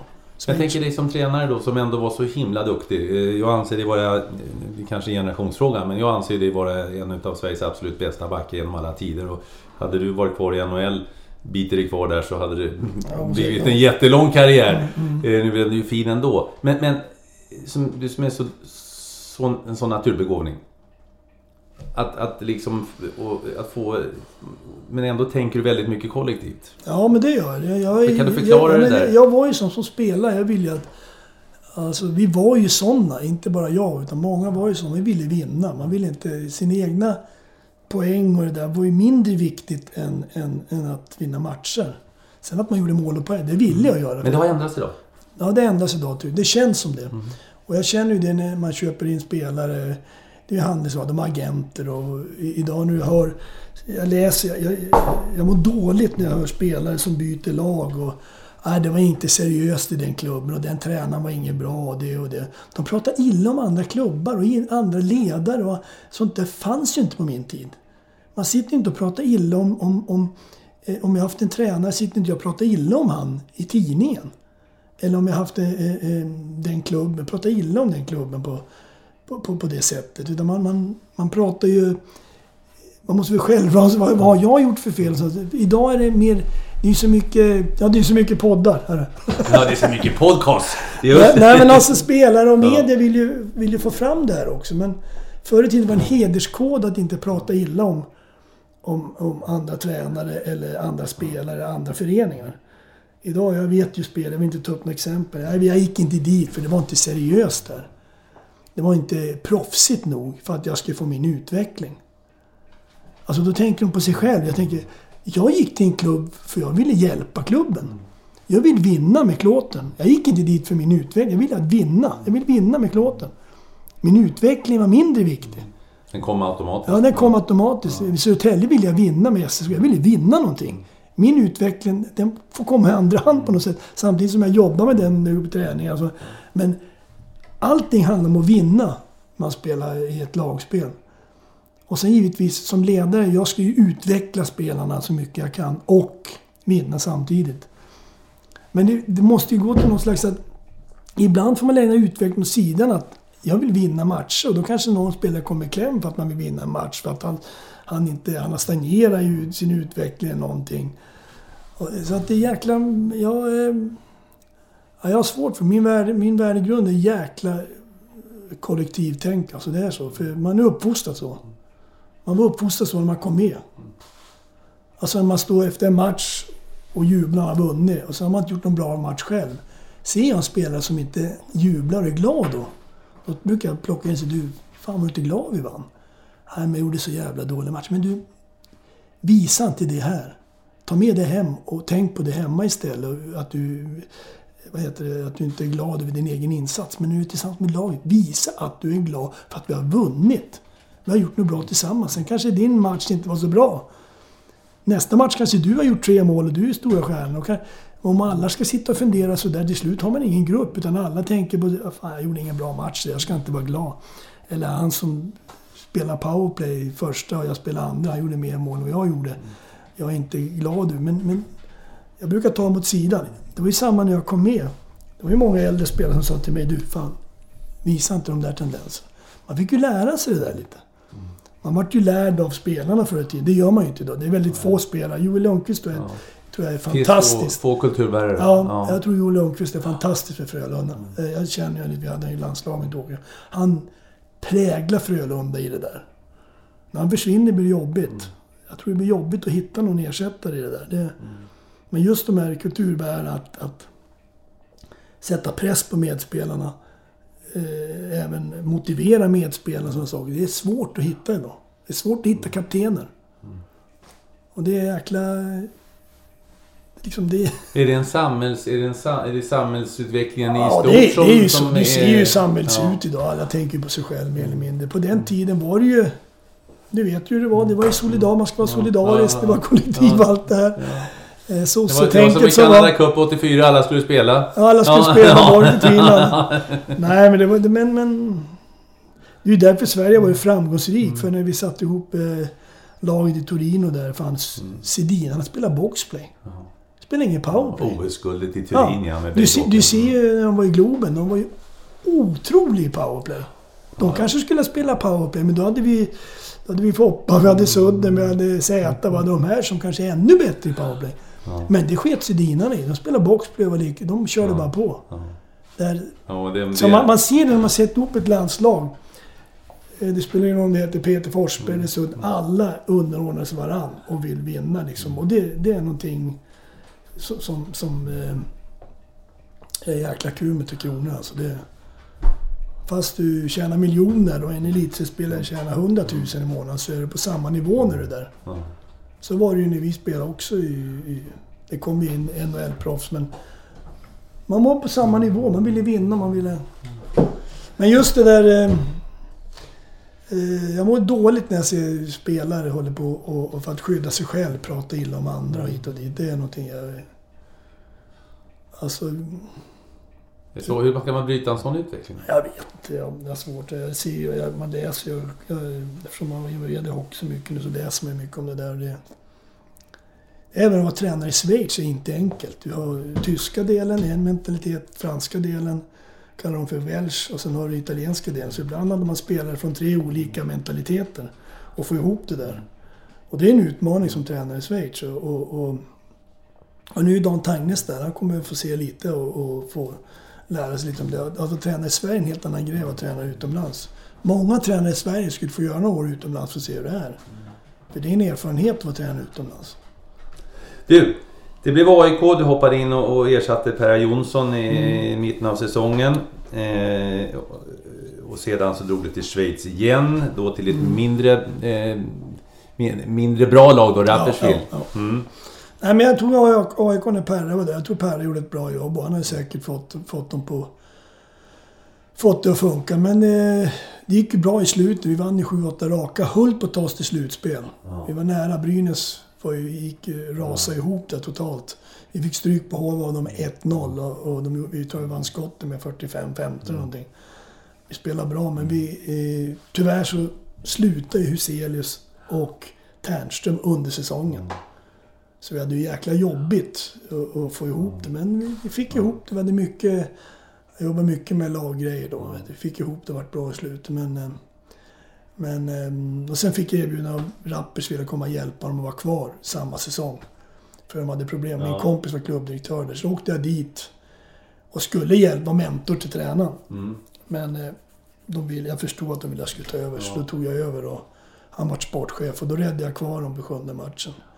Och sen år efter var jag där också och eh, vi försökte hit, byta ut laget. Jag bytte massa spelare och fick hitta yngre killar och försöka träna hårdare och få lite bättre och sådär. Men eh, ja, vi höll oss kvar andra år också. Och så tog jag ju dit eh, Pajen. Pajen kom ju dit. Fransson, Micke Johansson som är, och Niklas Danielsson. Gjorde det bra. Jag hade... Nej, det, det, vi åkte ur. Jag tog bort mig när jag var... Vi fick, fick stryk av Bengt-Åke Langdal. Ja, 3 Knäppte. april fick du Ja, dagen. Ja. och då, då eh, vart de stressade. Eh, jag tror vi hade tagit Langdal i de här matcherna men vart de stressade så fick jag gå och då åkte de, fick stryk i tre raka. 3 april säsongen. Men Langdal var De ganska... 15. De hade varit Mm. nere i två år. Vi mötte ju dem då när jag Lappers fick kvar första året. De hade varit nere i två år och byggt Mm. upp ett ganska bra lag. Så de var, de var ganska bra. Så det var, det var jämnt. Det var jämna matcher. Sen eh, efter det, den säsongen så kom du till, till, eh, till Rögle. Jag tänkte ta det lugnt om du ringde Ja. masken och frågade jag Din gamla polare från Ja, eh, SSK, ja. Masken Karlsson. Mm, Så Ja. att, eh, då hakade jag på där och jag tänkte inte först göra någonting det året men då, då hakade jag på. Ja. Det är ett svårt jobb också. ja, det är, det är ingen toppklubb. Nej, vi... vi de gick ju upp då så att... Men vi gjorde en jäkla bra säsong. Vi hade, måste säga, det laget jag haft de här tre åren jag var där, så var det laget som, som jobbar hårdast efter sina förutsättningar. Eh, även utlänningarna jobbar bra. Sen tyckte jag att andra år hade vi massor med. Första året gjorde vi det bra. Vi kom väl 11 tror jag var. Vi gjorde det bra. Som Modo åkte väl ur då. Eh, vi gjorde en bra säsong. jag- Och sen och nästa år hade vi massor med problem med skador. Och vi hade ju tyvärr Selin var skadad och Wenström de som gjorde alla våra mål. Eh, vi hade sju, snitt 6,7 spelare skadade. Så det var en jobbig säsong. Men vi höll oss kvar i alla fall mot Bofors och det gjorde vi bra. Hade vi fått stryk den här fjärde matchen, vi vann med 4-0 mot Bofors. Hade vi fått stryk den här fjärde matchen, då hade vi haft fått ett helskotta för vi hade två spelare till gick skadade. Färschald och han, Filip Karlsson så hade vi... Men det är första gången, de, första gången de hållit sig kvar sedan 94, två i rad. Så jag var Ja, det- ändå glad ja. att det är lite positivt. Men sen började vi tredje säsongen dåligt. Målvakten gick sönder, Kolpanen och Emil Kruse. Han, han gjorde det bra, Emil. Det är inte så lätt för honom. Och sen eh, det gick det dåligt i början. Där. Jag tyckte också att eh, var svårt. Jag hade jobbat så hårt med spelarna år innan. Vet du, bryt och bände, Vi hade inte mentaltränare, hjälpt oss lite. Man har haft individuella... Vet man, vi jobbade så hårt mentalt på sidan om med spelarna år innan. Vi Vi hade så mycket skador. Vi förlorade mycket då också. Och så började jag om igen. Så det blir kaka på kaka. Det var inte så mycket nya spelare. som styrde. Och det, till slut så känner man att man har kommit till vägs ände på något sätt. Att det, eh, så jag sa till Turesson att Sportchefen. Ja, alltså vi kör de här två matcherna nu och förlorar vi mot Växjö båda då, då kliver jag av. Och jag hade faktiskt betalt det här året också, det sa jag Ja, faktiskt ifrån. Du, Ja. du, du, Jag sa- ja, men var jag som i sa- klåten, du klev av eh, utan Ja, betalning. ja jag sa det Ja. att eh, får jag betalt det här året så är jag nöjd så, så skiter vi sista året. Då kan ni ta någon annan tränare så har ni pengar till det och försöka få... För jag, jag gläds om det går bra för klubben. Jag, var. Jag, jag vet ju hur det är. Det är ju resultat det handlar om. Så jag har inget ont alls om, om Rögle för det. Utan, utan, jag hade väl fått kicken senare ändå. Då hade de fått betala mig det här året. Ja, alla tränare får kicken. Ja, det, det det, finns inte det när du man vet när man kicken- blir tränare att när få du har kicken. fått kicken tre år någonting, då är- då är du riktig tränare. Ja. Nej, men så att...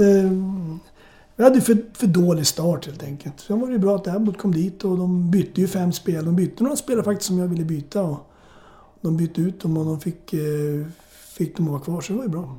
Och där är vi nu. Ja, det är vi nu. Där är vi nu. Och då undrar jag, Mm, nu går du och jagar och myser i skogen. Vi, vi sitter nere vid, i, i Flens kommun.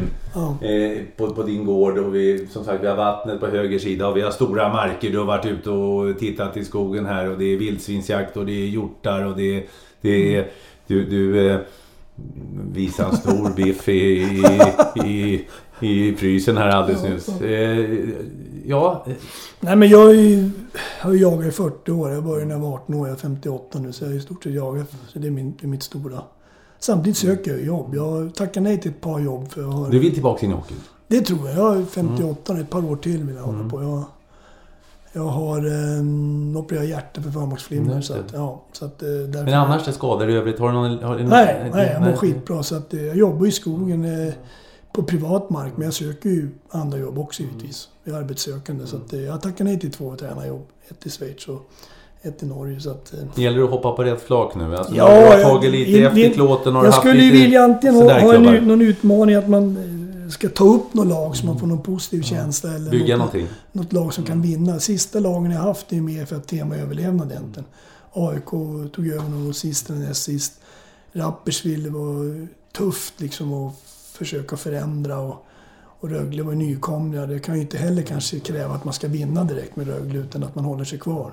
Så att eh, med Klåten hade vi chans att vinna. Det byggde jag ju upp faktiskt någonting tillsammans med min kollega. Att vi hade chans att vinna. Det är ju, som tränare vill man ju, speciellt i den åldern, man, man vill ju vinna någonting. Man vill ju ha något positivt och inte bara stöta och blöta och vända på alla stenar varje dag. Det, det blir ju jobbigt. Det blir ju...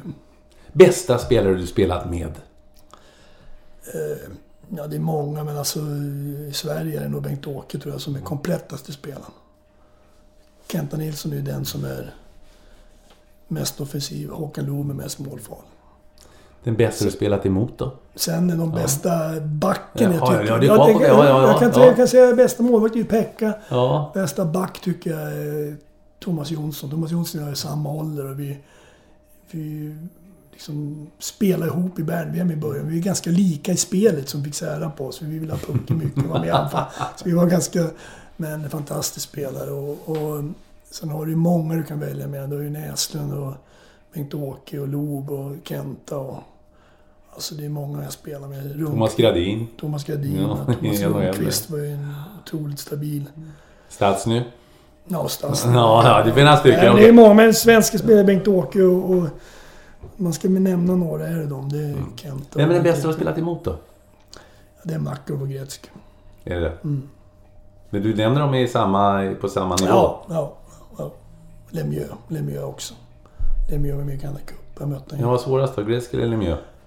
Lemieux var svår för att han var i så jävla lång räckvidd vet du, och så runt målen och sådär. Men Gretzky var så jäkla hal på något sätt. Han hela tiden visste han skulle... Han visst, mötte ju Vancouver när Edmonton var som bäst. När de vann de här åren då. Då mötte vi dem med, Van- med Vancouver. Det var de där åren. Eh, Ja, de vart ju bättre senare. De vann väl de här åren de efter. slut. efter- men efter- alltså, efter de var ju på gång. Med Jari Curry och Glenn Anderson, Messier, Charlie Huddy, Ke- Kevin Lowe, eh, Ken Moore eh, Inte Ken Moore, men det var ju Glenn massor. Furo, ja, i målet. Så att de var ju jäklar vad de var bra de var. Det, men Gretzky var för jävlig alltså. Han var för jävlig. Så vad kom vi fram till Lemieux eller Gretzky? Svårt att säga. ja, jag tycker de är enastående båda två. Det... Ja, det ser ju... Men offensivt sett i Sverige Kenta Loben komplettaste Bengt-Åke. Du, den bästa tränaren du haft genom karriären, eller den som har betytt mest för Anders Eldebrink? Ja, men jag tycker att jag har haft många, haft tur att många bra tränare. Jag har haft Timo Lahtinen som jag var bra på sitt sätt. Jag har haft Tommy Sandlin som var där med mycket och, och profet Conny som är fantastisk på alla sätt. Eh, Putte och Falk var också bra på sitt sätt och Kurt Lindström. Alla tycker jag har något som är bra. Jag vill inte rangordna den som är bäst utan de hade egenskaper som jag har lärt mig mycket och tagit, tagit liksom tagit lärdom lite av. Men det, Det kanske är Vissa som... grejer, vissa grejer tycker jag det där är inte bra. Det tycker jag inte ska Men jag, jag, jag har skrivit ner Vem har kompendium. betytt mest för Anders Eldebrings utveckling då? Ja, det är svårt att säga. Det, Det kanske får gå tillbaka till, till, till tidiga åren i ja, Södertälje jag vet, kanske? jag ja. vet faktiskt inte vem som har betytt mest för... Conny hade ju klåten, han var ju bra liksom som... Men Sandlin var ju bra. Jag hade Sandlin under 87 till 90 kanske. Han var, han var bra under åren. Det var nästan bäst i... Kanske är Sandlin det. det eh, det är svårt att säga. Jag tycker alla är bra. De är... Jag vill inte... Jag tycker jag har haft tur att haft bra tränare. Jag tror det är de som är våra tränarlegender egentligen. Conny Evensson, Sandlin.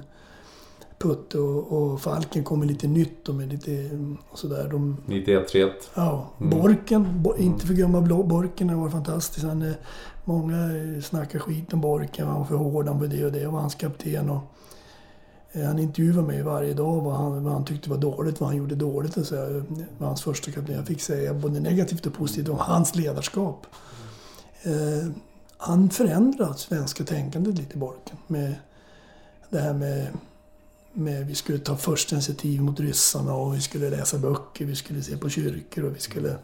Han hade ett nytt tänk. Så att eh, Borken också betytt mycket för mig. Jag tycker det... Så alla de där tränarna, jag vill inte säga rangordna någon. Jag tycker de, har, de, man, Alla hade något bra man, man kunde ta lärdom av. Jag, så det... Mm. Men nu sitter vi här och nu vet vi alla att Anders Edelbrink är öppen om det rätt jobb kommer. rätt jobb kommer. Rätt jobb ska det vara. Annars, som går, Nej, det... annars kan vi meddela att Anders ser ut att må jättebra ja, det och det. sitter i en fantastisk miljö. Mm. Och, eh, och, du sitter ju inte i, i sjön, box, vi sitter bredvid sjön här. Ja, precis. Ja. Eh, dina barn, hur, hur deras idrottsintresse? Ja, då, de har spelat båda två. En är 35 och en är 30. Ja. Så att, eh, de har spelat båda två, men de spelar för skojs skull bara. Så att, ja. eh, den äldre tror jag hade jobbigt att han är äldre. Men det är inte så ja, jag tänkte ju säga det. För det har Loba, pratat om det, Södergren pratat ja. om att det inte är lätt att vara fars, till son till en farsa som har varit han hade, legend. Han hade jobbigt och, och ehm, liksom, vi heter ju så konstigt också. Vi, min pappa och hans bröder tog ju namn i Äldreving. De heter Johansson egentligen.